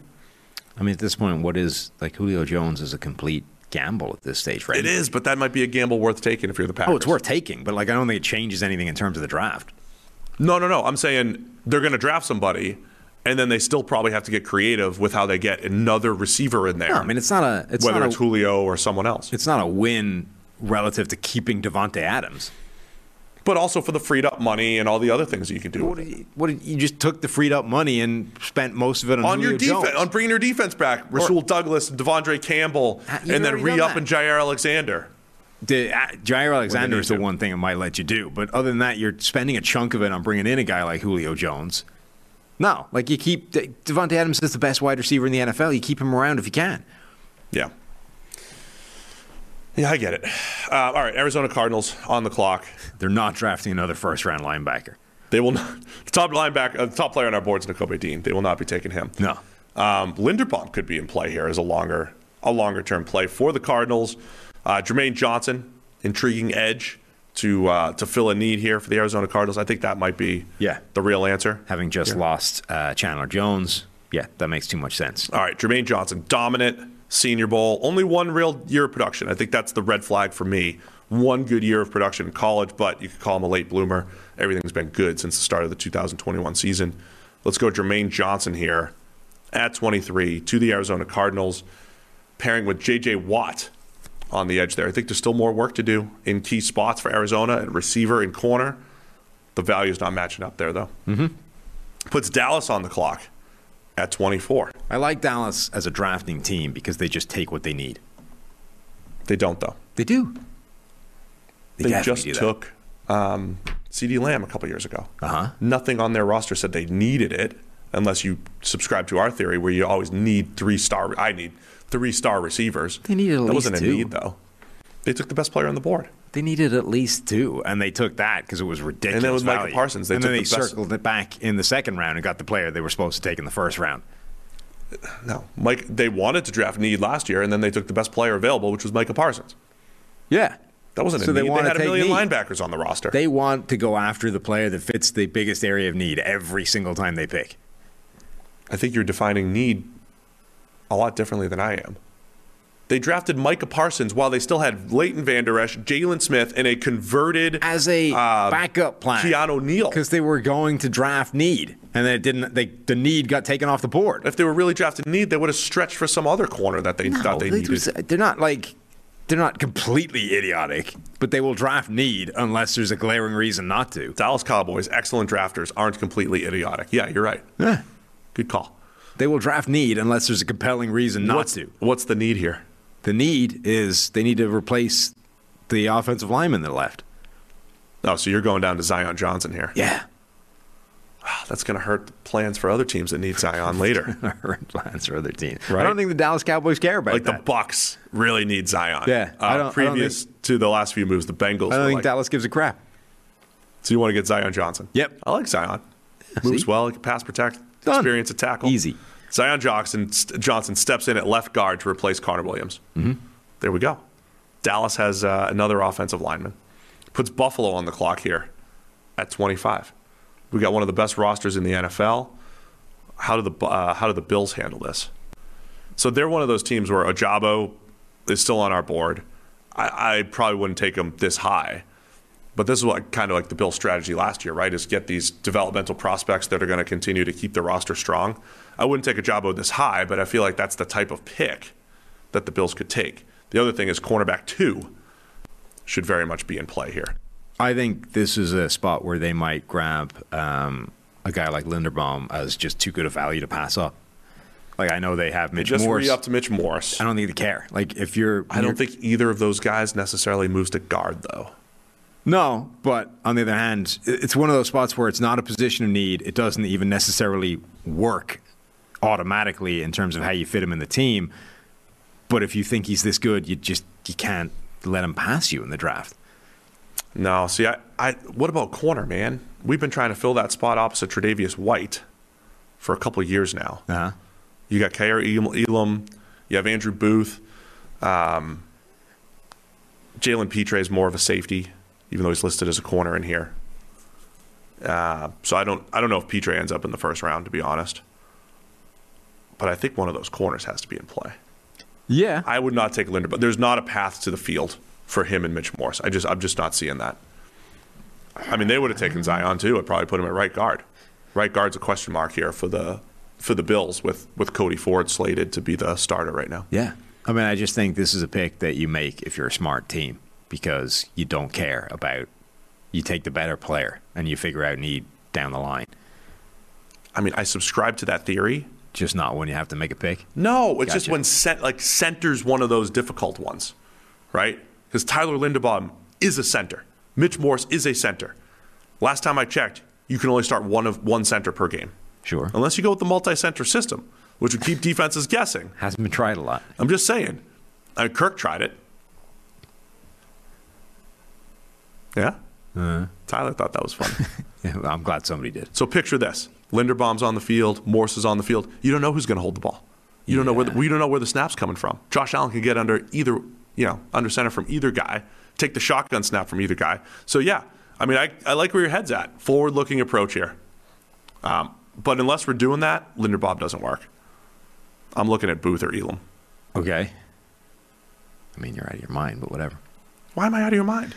What are you going to do with Linderbaum? What are you going to figure out? Figure it out later. We got to figure it out now. You got to have a plan for this for these prospects here. you just you stumbled into a potentially generational talent at center, the best center we've ever seen enter the draft since 2014, and you're going to say no, we can't draft him at number 25 overall because we already have Mitch Morse. Mitch Morse shouldn't keep you from drafting the best center we've seen enter the NFL in half a decade. Mitch Morse for almost ten million a year. Okay, flip him, trade him, move him to guard, do whatever the hell you need to. Don't let a guy pass you who you think is the Quenton Nelson of centers just because you have Mitch Morse. That is not what a smart team does, and this is a smart team. They're all smart. We're the GMs. Well, okay, even more reason. You don't let that guy slip past you in the draft. Next year, you're going to be looking at all pro Counterpoint. Tyler Linderbaum, and you're going to be like, oh, I'm glad we have this crappy corner that's getting lit up every week. Counterpoint. Uh-huh. Dane Jackson. Right? That's my corner opposite Tre'Davious White. Okay. Or is it Nick McLeod? Who cares? What do you mean? think- Who cares? Who cares? You think a first round corner is fixing that this year? No. Yeah, you. It's got to fix it this year and next. Okay. But it has to fix This this for year. now and the future. Yeah, but it, it's not working this year. If your solution, if You're, your you want to draft a center to fix the team this year if to your make the team problem is our starting corner this year is going to be bad, the first round corner that you're picking to fix that probably isn't fixing it this year. I'm not talking So about. not- It doesn't matter. Like you Of course have it to fill the spot at some point anyway. But then fill it next offseason. You're not making any sense. I'm making perfect sense. On You one cannot- hand, you're telling me let's draft, let's What I'm telling not you- worry about this year. On the other hand, it's like we're just going to draft two centers and not have any idea where they're going to play. What I'm telling you is that you are almost certainly not going to fix the starting cornerback problem in the draft this offseason. At which point, you can fix it next offseason so this year is not a factor. so I would- grab the guy that's just a better player. I would draft Linderbaum and maybe dangle him in front of the center needy teams that are ahead of me. That uh, that you know The pass on him. that passed on him because there were other players that they wanted more. You're the worst GM ever. You dangle him. I'm going to I'm to take a player that you passed on and convince you to trade for him. Yeah, but they passed on him because like the Seahawks had to draft Malik Willis at nine. That's the worst draft strategy I've ever heard suggested by anybody. That's implying that they passed on him because they don't like him. No, because he was probably 15th on their board and they were picking 14th or whatever it is. They just had somebody higher than him. My, my draft strategy is drafting a guy. Like you dangle him back to the Vikings. In a position that isn't in of need because I could trade him to the team that already passed on him. Can we just trade down? We can't. That's we- terrible. The Bills, the Bills draft room cannot decide on a player. Who wants to trade up? You're going to be a GM that gets fired after All the first draft. Where's round two? Who needs a you center? suggested something so dumb, the owner just can't let it pass. Give me some. Who's in round two that's going to trade up and get Linderbaum? Nobody. Nobody's trading up for center. Why not? The Jets could. The Jets could trade up. No, yeah, stop. it. Jets. Jets are sitting there at the top of the second. Just sack up. Stop being cowardly and grab the best player on this. this is an this board. absurd. The people are not going to agree with this. Uh, Who cares? You're a GM. You don't listen to the people. No. You do because you cow like you would- the last mock draft you did is like, oh, we can't give the Jets a corner. I would take Andrew Booth here. Okay, you would be wrong. Cornerback is far more important than your second center. Well, make him your first center. And Mitch Morse is going to play right guard. Either right guard or trade him or bench him. Who cares? Draft the guy that you think is the best player to come along at this position in like a decade. Tell me about his salary structure and what the trade looks like for Mitch Morse, the guy that we just trade that we just signed. Don't care. You don't Don't care. Do not give a crap. I'll try him out because at you're trying guard. to move the podcast along, or you really think All this of the doesn't above. matter. All of the above. Do not care. This, this is dragging it on. To be honest, Grab the generational talent. Oh yeah, thirteen million. Uh, let's see if we trade Mitch Morse. Let's just, Oh, beautiful. Only twelve million in dead money. This makes perfect sense. Who cares? Who cares? Yeah, don't worry about resources. Teams are making moves that give them 50 million of dead money. Guys, money. sorry that Sam just checked out of our mock draft. I'm sorry. If you're picking, if you're a good team and you're picking at 25 or later, Sam checked out. He wants to draft two centers, flip Mitch Morse, eat the dead money. No big deal. Sorry, Bills fans. Drafting one center. The best one to come along in like a decade. At 25 overall in the draft. This is lower than those top centers go. Why weren't you this adamant when the Cowboys picked at 24? Because they can grab They have Tyler Biadasz. Because they already grabbed, they can grab a different offensive lineman and still be fine. No, but a generational center is better than the different offensive lineman. Yeah. But Why didn't the Cardinals take Linderbaum? Why didn't the Packers take Linderbaum if he's this good? because the Bills are just going to drop every need and just fork over. To, it's it's a Linderbaum and 12 million bucks. Yeah. That's what you're drafting. Yeah. Or, you know, there's no reason Mitch Morse can't play right guard. Let's move Morse to guard then. Done. Draft him. Hit it, Tyler. Is so Fixed. absurd. Perfect. This is absurd. Excellent. For the record, I'd go corner. Yeah, with the re- you, you, for the record, you would draft the guy and then dangle him to teams that already passed on him in the hope you No, trade. I- no, I wouldn't do that. I'm saying if we were forced to uh, draft Linderbaum, I would also dangle him. To, yes, the people that passed up on him because they still have a center need, and you can't pick two players with one pick. That makes Last even- time I checked. That makes even less sense. If you were compelled to draft Tyler Linderbaum by a power above you, you would immediately try and trade him away. Why- To why get yourself can't you- fired by the power above you? But why can't you comprehend this? Because other teams had to make that decision. Do I want to draft a center? Do I want to draft another position or another player? And at that point, they had you can only pick one. It doesn't mean they don't like Linderbaum or don't want him. I can comprehend it fine. I would simply ask you, when is the last time that trade has ever been executed in the NFL? We're changing the game here. Sam. Ever. Remember? Ever. It's in the it's in the open. There have been drafts for decades. We're doing things differently. when has that trade ever occurred? Eli Manning and Philip Rivers were traded for each other. that- after that's the not fact. the same- It's the same thing. That's not draft and trade at all. It's a draft and trade. Titans are on the clock. They were traded because Eli refused to play for the Chargers. Yeah, and Linderbaum's probably going to do that in Buffalo. You think? when he already sees a center that's Yeah. locked up for three years and ten million bucks? I don't want to play for one of the AFC favorites. All right, can we get together here and draft for the Titans? Yeah. Titans are on the clock here. Okay. I agree with this dude. Or yeah, Steve is destroying Sam. And, uh, and what? Doesn't matter. You s- hey, Titans are up. What are we looking at here? I've been giving them Dean at linebacker. That's an issue there. Corner's an issue now again. They just released Jackrabbit, right? Into the wild. Into the wild. They just released Jackrabbit. Jack Rabbit has been freed. He's, he's out there. Just they brought in a little wooden box, you know, pulled up the front, just Let him go. See ya. Jackrabbit's out there. He's scampering away into the yeah. Just wait for my depth chart to load here. Sorry. Um, Linebacker makes sense. I Kristian Fulton and Caleb Farley are the starting corners. Uh, both guys come with their. I mean, Far, uh, Fulton was good last year. We know Farley has his issues, uh, but at linebacker they do have Zach Cunningham, David Long next to him, heads into the last year of his contract. Jayon Brown's a free agent. They like to blitz a lot as well, or they like to use their backers as blitzers. That's what I keep doing to uh, talk myself into Dean. Where else would you go? Anywhere else? Uh, I mean, I think Dean makes a ton of sense. I, Yeah. I wouldn't hate. I mean, cornerback, you can never have too many of them. So even though they have those two guys, I wouldn't hate it. you even when they had Julio Jones, and now they have Robert Woods. By the way, they did trade for Woods Yes. over the weekend, and his big contract. Right, they only gave up what a fifth or a sixth. Yeah, I, think it was a fifth. which. I think yeah. I think Either way, it was a it was a day three pick for Robert Woods. which seems like a steal for the player, obviously. But Woods coming off injury and has that massive contract. Um, but even when they had Julio Jones, you were mocking Treylon Burks Yeah, to them. I like that. He could be in play as well. Don't hate it. I think it's less it's less of an acute need now that they brought in Robert Woods. But yeah, I wouldn't hate it if they grabbed him. So do you want to go Burks or? I would go Dean. I think uh, too much. All right, let's go Nakobe. Dean, and we've got a linebacker here for the Tennessee Titans. Mm-hmm. Uh, puts the Tampa Bay Bucs up on the clock. I mean, if you're talking about direct needs, they need a left guard. This is where I think they're hoping a, a Zion Johnson is available. And we ruined it. but uh, we did ruin it. Um, so where would, where would we go with the Bucs? I think interior defensive line because they haven't brought back at the moment. They haven't brought back Ndamukong Suh. They haven't brought back Jason Pierre-Paul, William Gholston. I mean, there's a lot of holes on that defensive line at the moment, and I think it's a place where they need to get younger. I don't know if the board matches that need all that well. I think this. I mean, Kenyon Green is a guy that's probably going to go in the first round, or could easily go in the first round. We have him lower on our board, but in terms of uh, consensus pick, he's a guy that could easily slot it right in and pick and, and fill that guard spot. Renner dropped him a little bit. He was in our first round conversation. So you could see by like the ADP, he was at 28. We had him in that late 20s range Yeah. prior to the combine.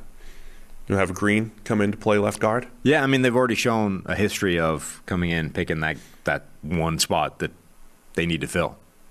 So yes, All right, let's do that. Green Bay again, Kenyon Green, guard. Now, if you're the Packers, having already given them Jameson Williams I already have Jameson Williams. You got the big speed guy. Coming Do off his double up ACL. at receiver here. coming off his ACL. Coming off the ACL, right? Do we need even more wide receiver insurance? Treylon Burks, Skyy Moore, are they in play for Um, the Packers? Or, or hear me out, Sam Howell. huh? Sam Howell to the Packers. What's the most we can piss Aaron Rodgers off? Yeah, yeah, yeah. Because that's what a way of winning. See what you need for what you need to do with Aaron is take him on a little roller coaster ride, right? So he's feeling pretty good. Five picks earlier, he's got Jameson Williams. He's feeling pretty good. Hey, Packers are doing me well, doing me a solid. Now you need to upset him Best again. deep threat I've ever had. Now we need pissed off Aaron Rodgers again. You draft Sam Howell or any other quarterback. Could be Matt Corral, Desmond Ridder, doesn't matter. Any other quarterback. Two more years of MVP Rodgers, and that's the best play here for the Packers. Uh-huh. The motivational ploy worked in 2020. Yeah, Go back to the well here in 2022.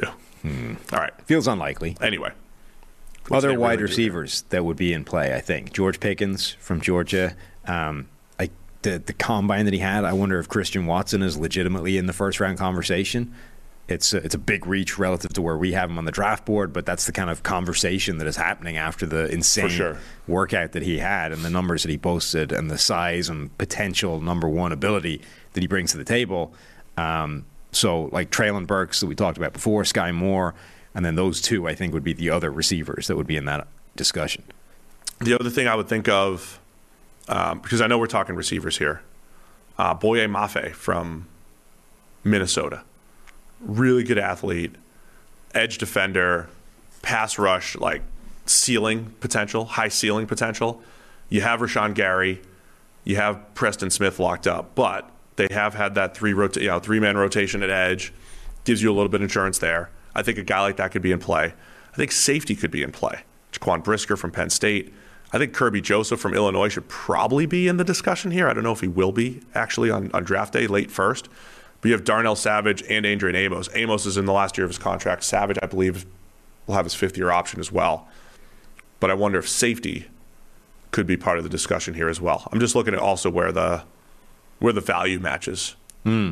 So I think safety, a high end edge like um, Mafe from um, Minnesota. Minnesota. could be involved, or if you double up at receiver if you're the Packers. If we're the GMs here, I mean, I'm probably I'm probably trying every single receiver. Yeah. I mean, look, we- I, I, we have a good combo. This is something we said they should be doing anyway, even when they had Davante Adams. Now, without Davante Adams, I don't see how you can avoid just throwing everything you have at receiver and hoping you can patch up what you just lost.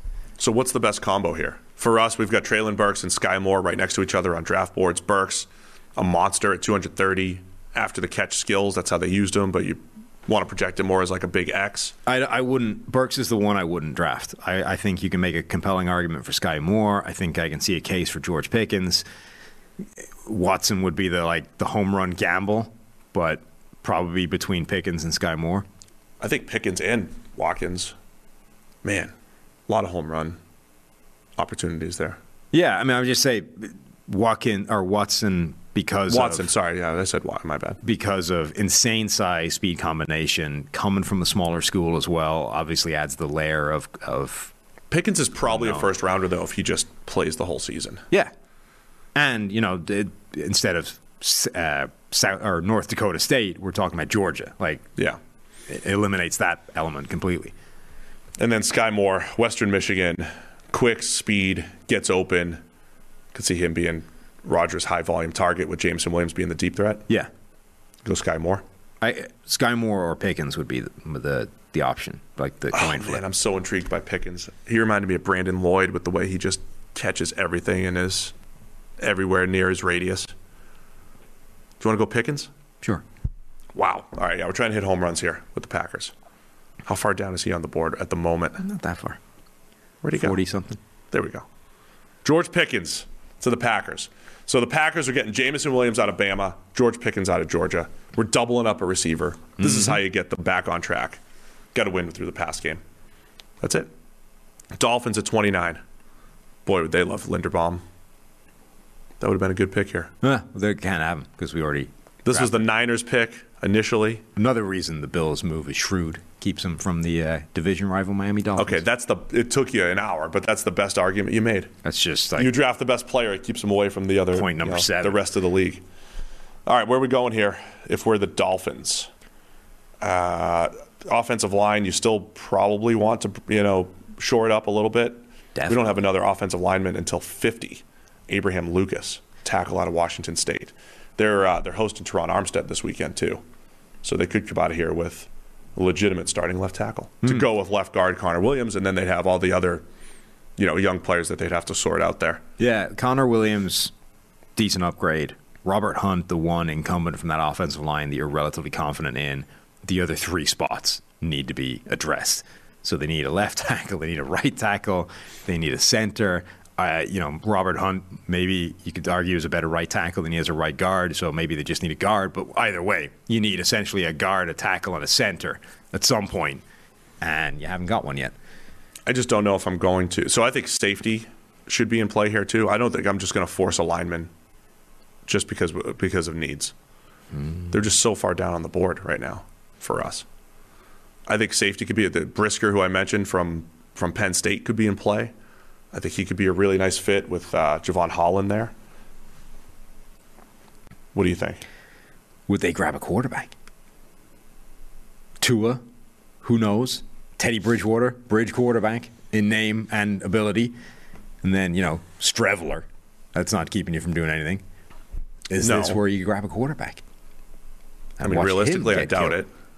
And watch him get murdered behind a bad offensive line. Right. Um, edge defender could be another one too, even though they have invested uh, in Emmanuel Ogbah and Jaelan Phillips. They have Andrew Van Ginkel, of course, who's excellent. of course. Um, but they could be in play for Mafe too. I don't think they're going to go QB. I don't think I would even go QB at this point with Tua. Just you know, they bought into Tua. I'm buying into Tua. Yeah. Just just gonna Wow. just gonna buy in. Um, Just see.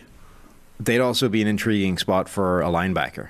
Um, Jerome Baker, I guess, is okay. I, I don't know how much confidence you'd have in him uh, generally. I wouldn't, but they've they've saddled me with a three year, over twelve million dollar a year contract. yeah, with Baker. Landon Roberts, okay, fine, but if you if there's a player you like, I certainly wouldn't hate that. Are they done at receiver? I mean, this is the weird thing about the Dolphins roster. Like it's pretty solid across the board. Are they done at receiver? Probably with DeVante Parker, Jaylen Waddle, and Cedric Wilson.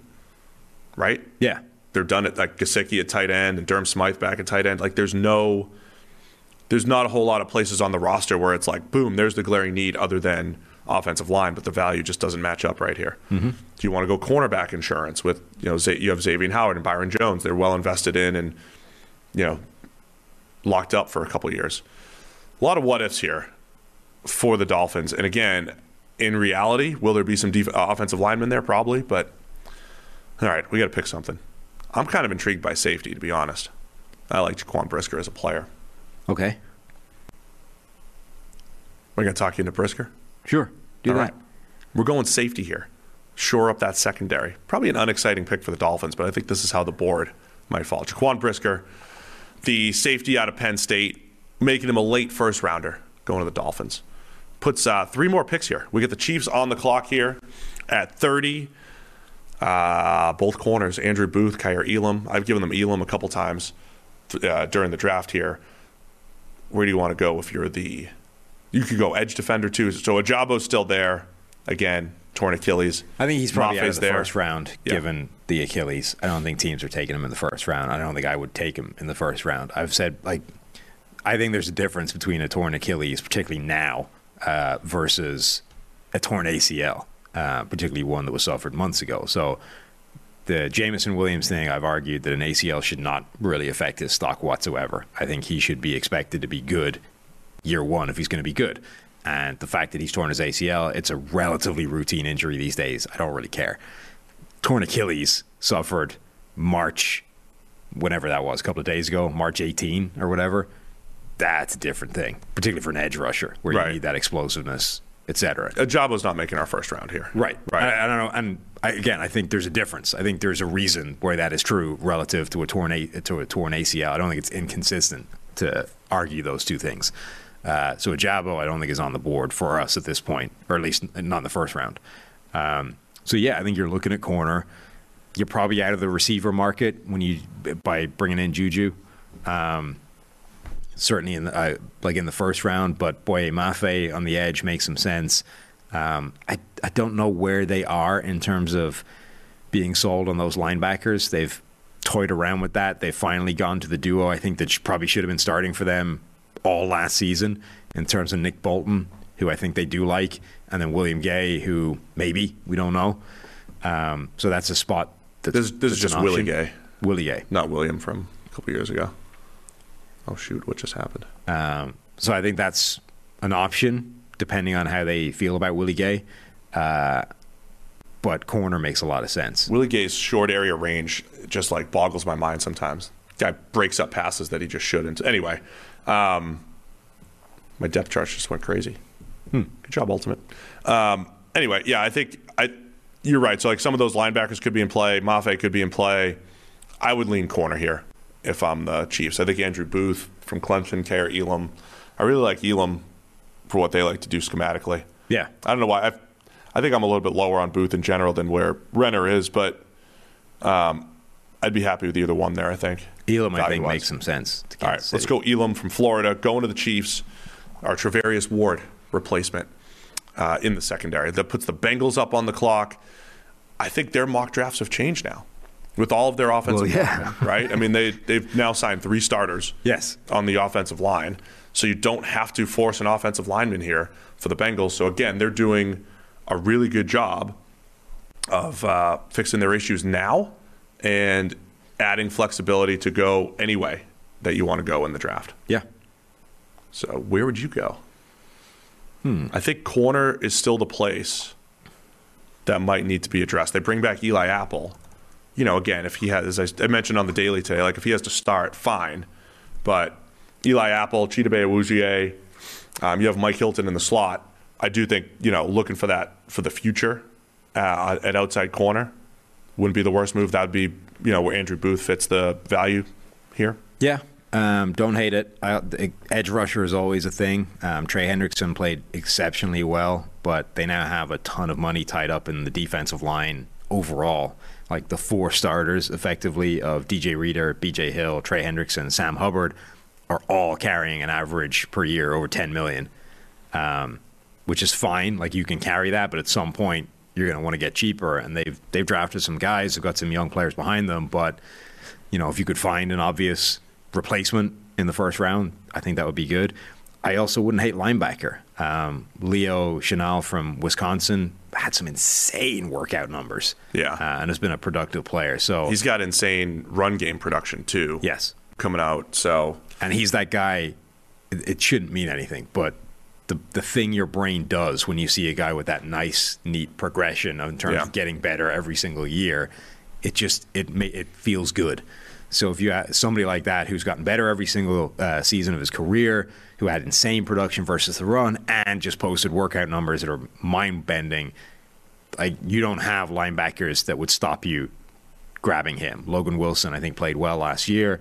Um, like Germaine Pratt, Akeem Ga- Davis Gaither, nah. Those guys are still kind of young, and they like I don't know they kind of like them. But Pratt heads into the last year of his deal.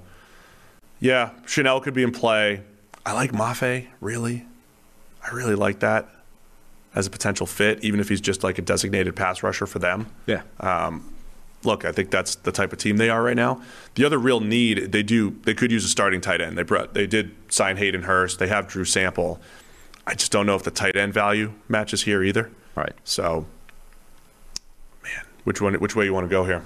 I also wonder if they found themselves in the classic, like, good team that just fix a lot of needs, picking at the bottom of the first round. Oh, here's where we grab the first round running back that lets us, uh, you know, potentially move on from Joe Mixon down the line. I was just thinking that I guess this is where Breece Hall goes based off his insane. Breece Hall, right, being an explosive threat in that off. I mean, here's when you have all those other playmakers.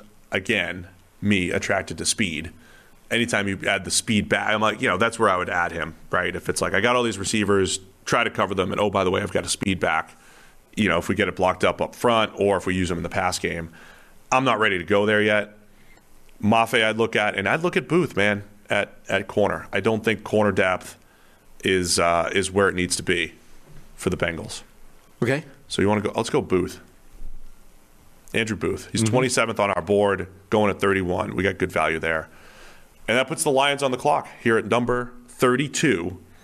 And uh, what I've been doing pretty much in every mock draft is drafting Sam Howell at the back end, taking a shot at quarterback. Are you willing to do that? The Lions grabbed Kyle Hamilton way back two hours ago in uh, at pick number two overall. So you got Kyle Hamilton in.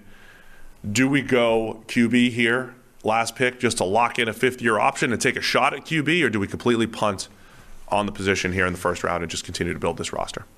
Yeah, that's uh, that's going to be their decision. I think if they don't draft uh, Malik Willis at number two, is how much they like any of the quarterbacks that are remaining at the bottom of the first round. And so, who we we do we have two go? Malik Willis, and do we have another one, or is It was just one? Malik Willis. Just Malik Willis. So we got a choice of essentially every other quarterback on the board other than Malik Willis. Sam Howell, Desmond Ridder, Matt Corral, Kenny Pickett, Carson Strong, Bailey Zappe, EJ Perry. They're all available. All of them, every one of them. Had to get EJ in there because you know Kelly taught him in uh, in preschool or whatever, in elementary school. You know, Is that in the pros column? uh, I told Renner to put that in the draft guide. Okay. Steve's wife. I wonder- his uh, elementary school teacher. I wonder how much Desmond Ridder is becoming more intriguing as a, as a prospect uh, Ooh, based off yeah. some of his performances. Like when I before the combine, he was like he seems good at everything but not great at anything, and then really had an insane workout at the combine. We were like, oh wow, that's not that's not good athleticism. That's insane athleticism. Like you're around a four or five flat for a guy that's six four, you know, 220 pounds ish. That's pretty freaking impressive. Um, he played well last season. Like he is a guy that you know player or people like Nate Tice from the Athletic have as their number one quarterback on the board, and a lot of people think is the most pro ready of the group. So if you're the Detroit Lions and you're saying, all right, we're going to draft a guy, let's try and start him year two of this project and see how it looks. Ridder is kind of intriguing. I could be talked into Ridder for a couple different some of the things you're saying, but you know, a few other reasons as well. I don't I don't think you're just like looking at the workout and saying, oh, obviously he's got great potential because of the workout. But um, I know he's working with Jordan Palmer and his group, and they've already helped him. You know, he went from a guy that was intriguing prospect to a 90 plus grade Yeah. last year. It coincided with a lot of the work that he did with Jordan Palmer. I think that is a data point, right? It is a data point. Maybe not that the entire college body of work was great, but trending in the right direction. And uh, again, for all teams that are picking twice, I don't know. I'm, I'm willing to embrace volatility a little bit more. Look at do me. it. Let's let's go Desmond Ridder here. Done. By the way, Pony got back to me. Oh yeah. Linderbaum. Come on. Steelers have never picked an offensive tackle in the first round of the Colbert era. 1996 was the last time it happened. Yeah, but when was the last guy as mean as Trevor Penning? It's a fair point. Exactly. Look, you didn't give him the appropriate arguments. Like, you've got the black and blue division with a guy as mean as Trevor Penning versus Linderbaum, who just happens to fit the position that they draft more.